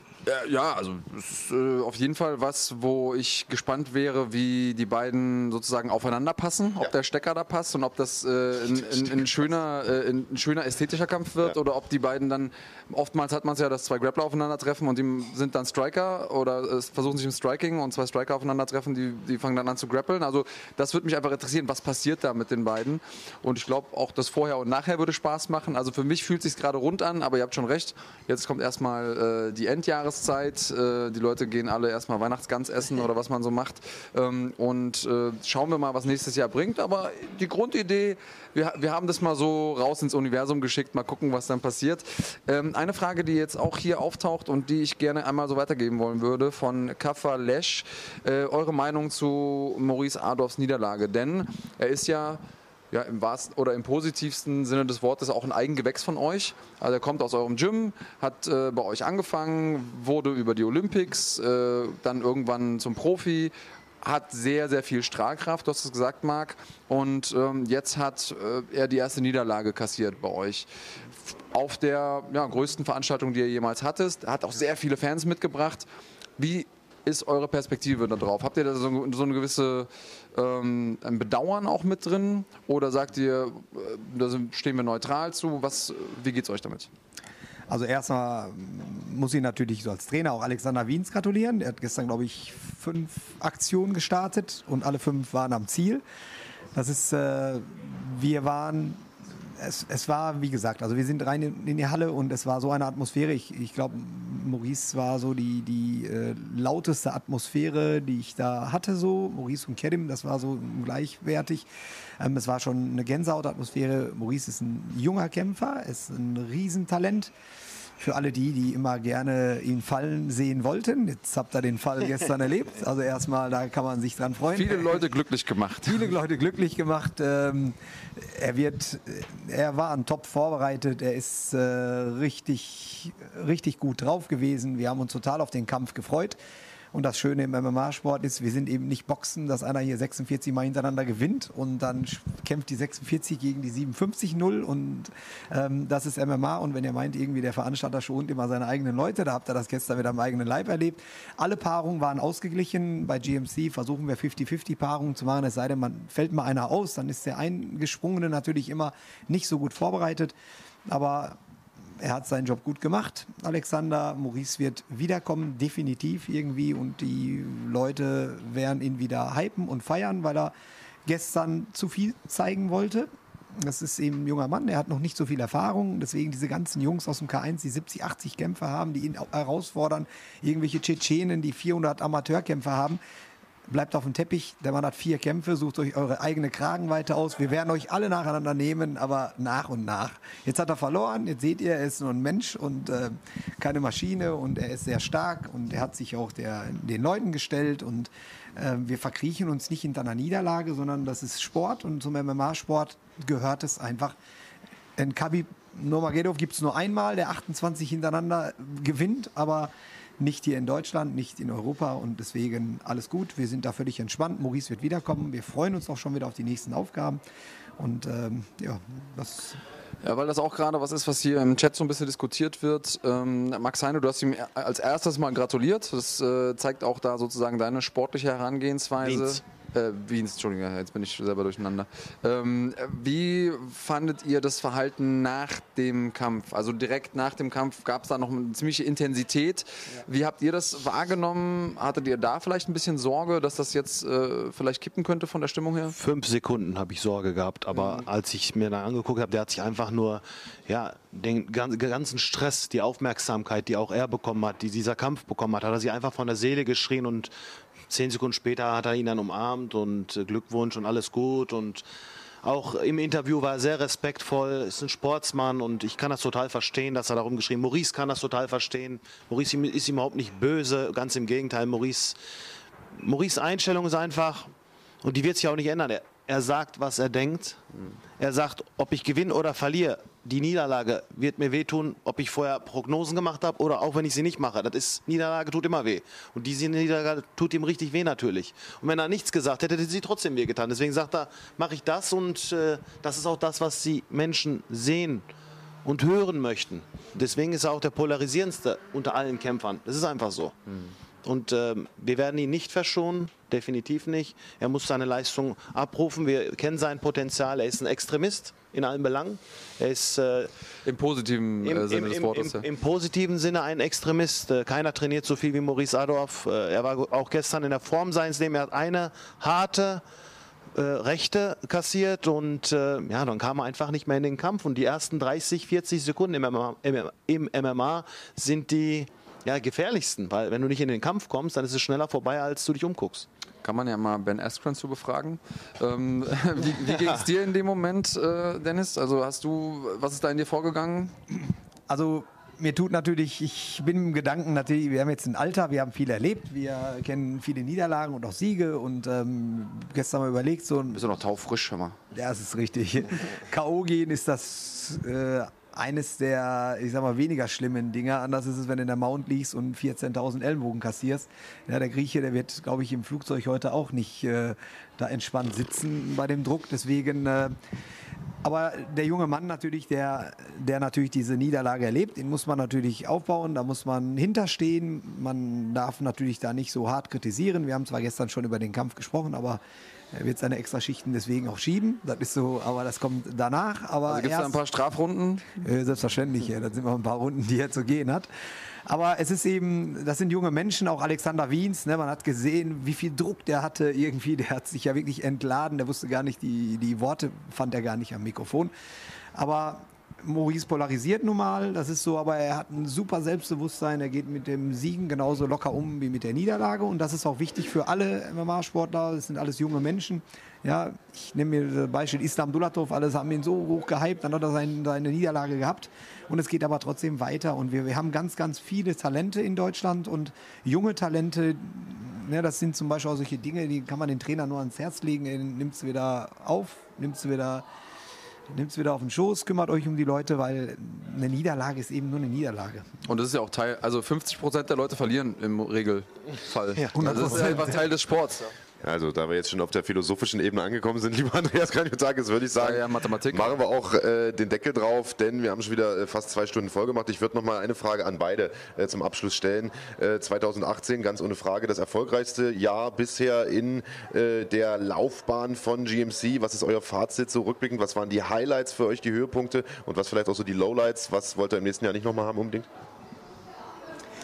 Also ich glaube, jedes Jahr äh, brechen wir irgendeinen Rekord. So angefangen, glaube ich, unsere Partnerschaft mit Runfighting und ähm, der Einzug ins TV hat natürlich dem ganzen Sport und natürlich auch uns gut getan. Und ähm, gestern waren Zahlen vor der Glotze im Stream und im, in verschiedenen Ländern. Du sprachst schon äh, D-Max Türkei an. Also äh, die sind gestern ausgerastet irgendwie. Das ist so die, die, der Schwall, der schwappt langsam über, auch in andere Länder. Und ähm, wir sind gerade jetzt auf einem Höhepunkt. Jetzt darf man sich aber nicht hinsetzen. Die vier Monate, die ihr Pause habt irgendwie, da haben wir schon das Matchmaking für München, Düsseldorf und Berlin schon angefangen und es sind überall Knallerkämpfe eigentlich dabei. Das Schöne ist, äh, je intensiver man natürlich veranstaltet, umso mehr Kämpfer kommen natürlich ran und dann hat der man hat immer eine zweite Chance, sich wieder zu qualifizieren. Ich weiß nicht, ob ihr gestern auch Anatoli Baal in der Halle gesehen habt und so. Das ist so, man vergisst immer den Kampf gegen Alexander Wertko. Dann nächstes Jahr kommt Jamil Chan wieder. Das ist, das, es sind wieder Akteure auf dem Markt, so, die, die wieder Bock haben. Und, und das macht uns ja dann auch Freude, so wie unser Titelkampf. Der ist, glaube ich, jetzt auch schon angekündigt worden in München. Ist das richtig?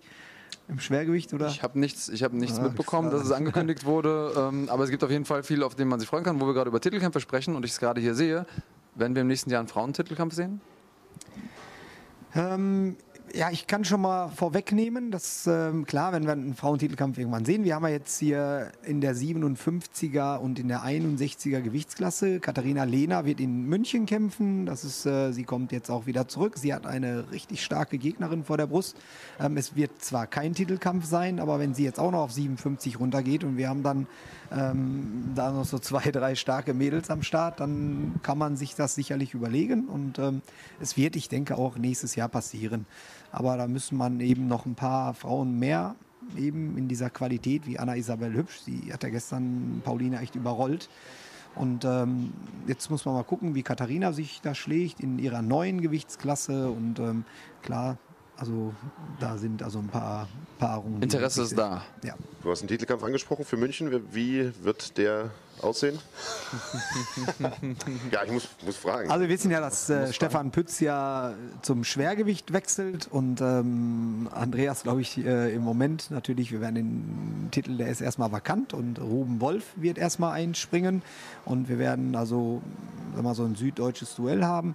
Äh, Ruben Wolf gegen äh, Stefan Pütz. Das ist der Kampf Um den Schwergewichtstitel in München. um den Schwergewichtstitel in München. Das ist eine tolle Paarung. Ja, und ich meine, das ist ja ein offenes Geheimnis. Du hast relativ viel auf dem, äh, auf dem Teller äh, in den letzten Monaten und Jahren, bist nicht Ja. so oft dazu äh, gekommen, den Titel zu verteidigen und äh, dementsprechend der Titel jetzt vakant. Also tolles Duell. Dann haben wir doch schon mal den ersten äh, großen Titelkampf für den März äh, angekündigt. Welcher März ist es genau? Haben wir es aus dem Der Kopf? 8. März. Am 8. März, GMC 24 äh, aus München. Da geht es dann sozusagen los mit der Saison 2020. Ja, also das ist ja die, ähm, der Audi-Dom. Ich ähm, für mich eines der schönsten Hallen in Deutschlands, äh, weil er auch äh, rund ist. Der passt so ein bisschen der Form des Cages und die Zuschauer, es ist so ein bisschen größeres Tempodrom, will ich sagen.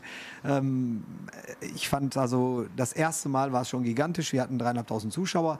Jetzt ähm, passiert in Süddeutschland gerade auch wieder so eine Welle. Wir haben ja auch jetzt einen Sascha Schama am Start, einen Mohamed Trabelsi darf man da nicht abhaken und so weiter. Also es kommen sehr, sehr viele gute Jungs jetzt mit ähm, ins Rennen. Wir haben den Luxus im Moment eben zwei weitere Titelkämpfe, ob wir die jetzt in Düsseldorf, München oder in Berlin machen wollen. Und das ist eben das Schöne. Wir haben im Moment also sehr, sehr viel Spielraum da, auch mit den Kämpfern. So in den nächsten Wochen könnt ihr euch eigentlich auf richtig gute Paarungen freuen.